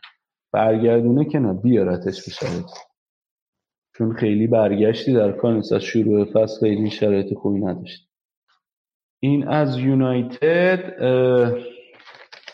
تاتنهام هم بازیش جلوی لستر برد. حالا که راجب رانیری حرف زدیم راجب تاتنهام لستر هم حرف بزنیم. نکته ای که داشتیم بازی اینه که پوچتینو اریکسون و کینو گذاشته بود رو نیم کرد که نگهشون داره برای بازی وسط هفته چمپیونز لیگ جلوی بارسا. و دیگه همون نیم ساعت اول بازی بازی رو ولی کشتن. تو نیم ساعت حدود حالا یکم بیشتر از نیم ساعت دو تا گل زدن. تاتنهام الان 36 امتیازی و سوم و این بهترین شروعشون تو 16 هفته بوده تو کل تاریخ باشگاهشون. نشون میده که با وجود اینکه خیلی بالا پایین داشتن ولی خیلی خوب نتیجه گرفتن. نکته دیگه در مورد این گفتم که سون چقدر خوب بود تو بازی وسط هفته؟ این بازی دله علی خیلی خوب بود. یعنی هم تو خط میانی سعی کرد که نبض بازی رو به دست بگیره و بازی تاتنهام رو به جریان در بیاره به شکل مناسب. کاری که شاید اریکسون انجام میده اون کار رو انجام یعنی هم جای خالی اریکسون رو پر کرد هم که تو خط حمله می‌رفت کمک لوکاس مورا و جای خالی کین رو پر کرد. گل هم زد. پنجاه گله شد تو لیگ برتر. و میگم دلوسون تو این دوتا بازی چشم امید هوادارهای تاتنهام دارن خوب بازی می‌کنن خیلی. متاسفانه من به عنوان آرسنالی خیلی خوشحال نیستم ولی باید گفت. دله به خصوص این بازی خیلی خوب. نکته ای هم که لستر داشت این بود که نه واردیو داشتن نه مگوایر در غیاب این دوتا ستارهشون. نتونستن نتیجه بگیرن دیگه. و باختن بازی رو به تاتنهام. و حالا تاتنهامیان میرن سراغ بازی چمپیونز لیگ ببینم می‌تونن صعود کنن یا نه. حالا می‌رسیم به آخرین بازی که می‌خوایم امروز بررسی کنیم تو لیگ انگلیس آرسنال هادرسفیلد. اتفاقی که افتاد این که بازم سه دفاعه چید ترکیب و توی بازی با هادرسفیلد امری.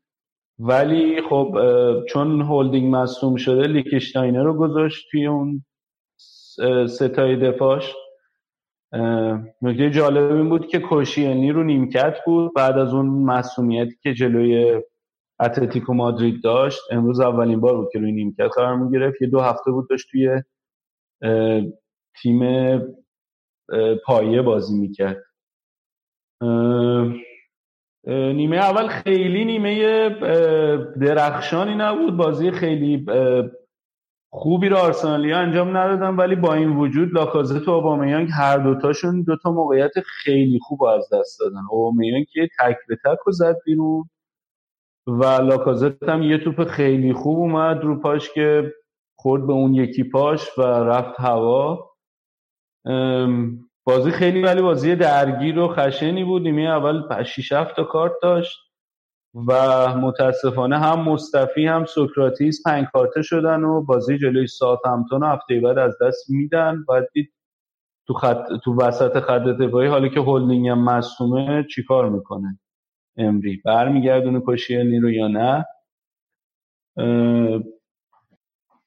حالا گفتم دو تا موقعیت داشتم ولی خب نکته ای که بود این بود که حالا شاید تو بازی قبل هم یه جورایی یه گریزی زدم بهش این بود که خط میانی خوب تغذیه نمی‌کرد. اون خلاقیت لازم نداشتن برای اینکه لاکازت با میان جلو تغذیه کنن تو این سیستم 352 و تعویض کرد. ایوابی میختاریان اوورد تو که حالا شاید یکم هم از خلاقیتشون استفاده کنه هم که بازی رو ارزش رو بیشتر بکنه. و در مورد اینکه این تعویضاش هم چجوری صحبت کردیم.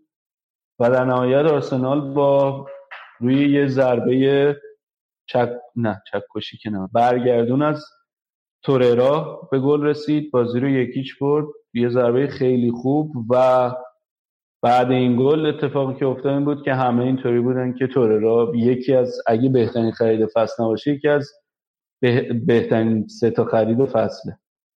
و مرتزا بحث خرید شد.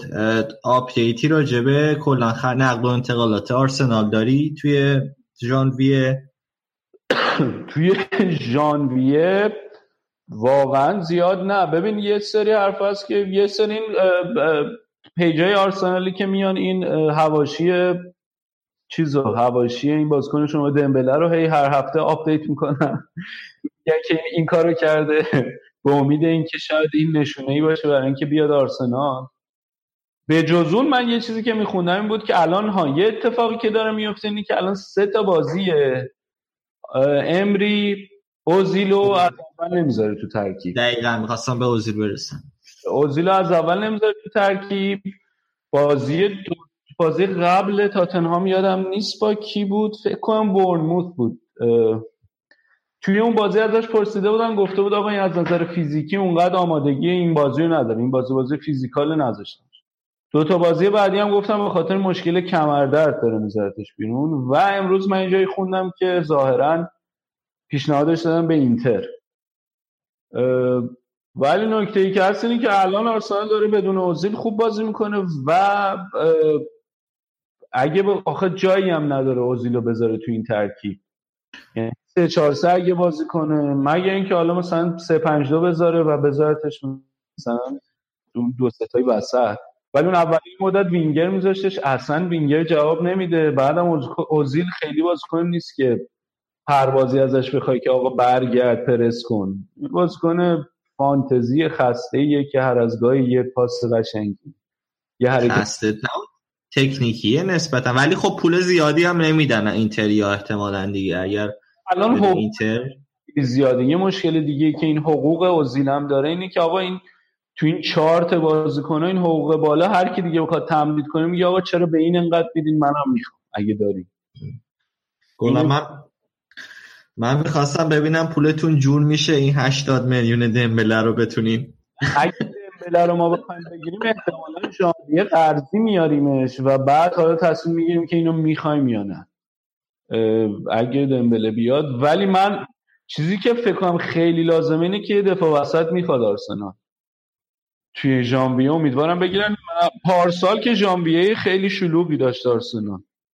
یعنی هم آبامیانگ رو گرفتن هم اون تعویز چیز اون معاوضه چیز هم اتفاق افتاد دیگه. معاوضه میخداریان سانچز. حالا باید دید چجوری پیش میره دیگه. یه نکته عجیب دیگه هم که این بازی داشت این بود که رکورد بیشترین تعداد کارت زرد برای شبیه سازی رو داشت. سه تا کارت زرد گرفتن بازیکن آرسنال برای شبیه سازی و سه تا کارت زرد یکی بی خودتر از اون یکی. مصطفی که یکیش نبودی. مصطفی خطا کرد نه؟ نه سوکراتیس خطا کرد. مصطفی یه دونه گرفت تو محوط خودش انداخت. یه دونه ژاکا گرفت وسط زمین خودش انداخت. یه دونه هم گوندوزیه که خیلی دایو بود. یعنی نیمه دوم بود و دایو بود. ها یه اتفاق دیگه ای هم که افتاد این هفته این بود که یه سری عکس اومد از عزیزان آرسنالی. اوبامیانگ و لاکازت و گوندوزی و کام اوزیل هم بود. اوزیل کلاسیناچ بچه ها رفته بودن و hippy crack زده بودن. نه nitric oxide چیه؟ توی بادکنک زده بودن.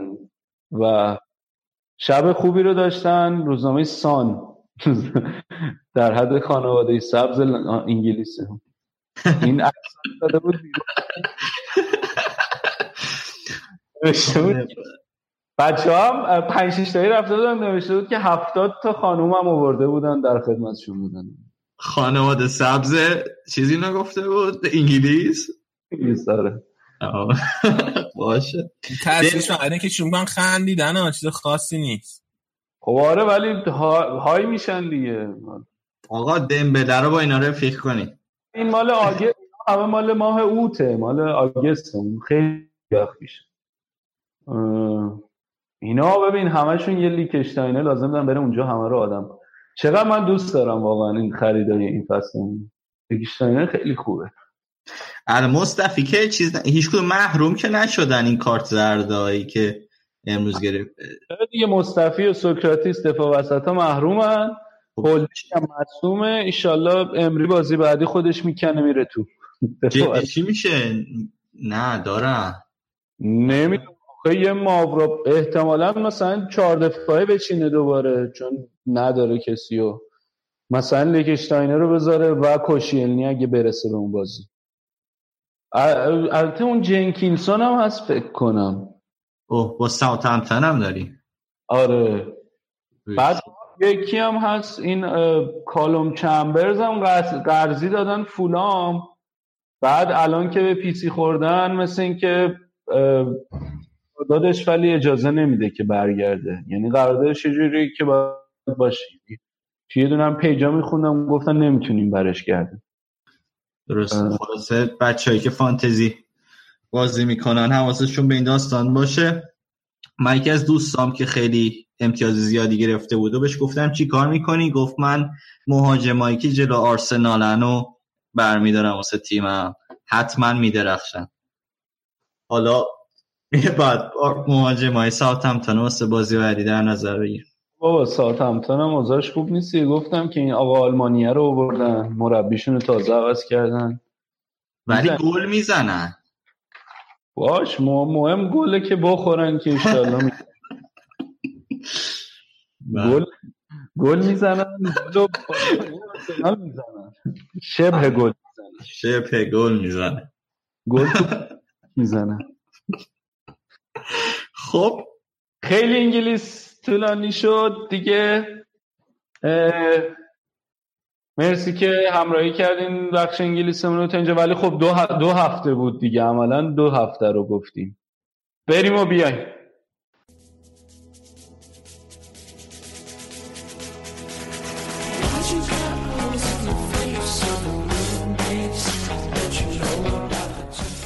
این اپیزود 15 رادیو آفساید بود. قبل اینکه این اپیزود تموم کنیم می‌خوام راجع به یک اتفاقی قرار توی اینستاگراممون بیفته حرف بزنم. ما می‌خوایم که توی اینستاگراممون تیم منتخب مرحله گروهی چمپیونز رو انتخاب کنیم. واسه همین قراره یک سری نظرسنجی توی استوری اینستاگرام واسه پست‌های مختلف برگزار کنیم. حواستون باشه که از چهارشنبه هفته بعد استوری اینستاگرام ما رو چک کنید تا بتونید رای بدید و به بازیکن‌های مورد علاقتون کردیت بدید.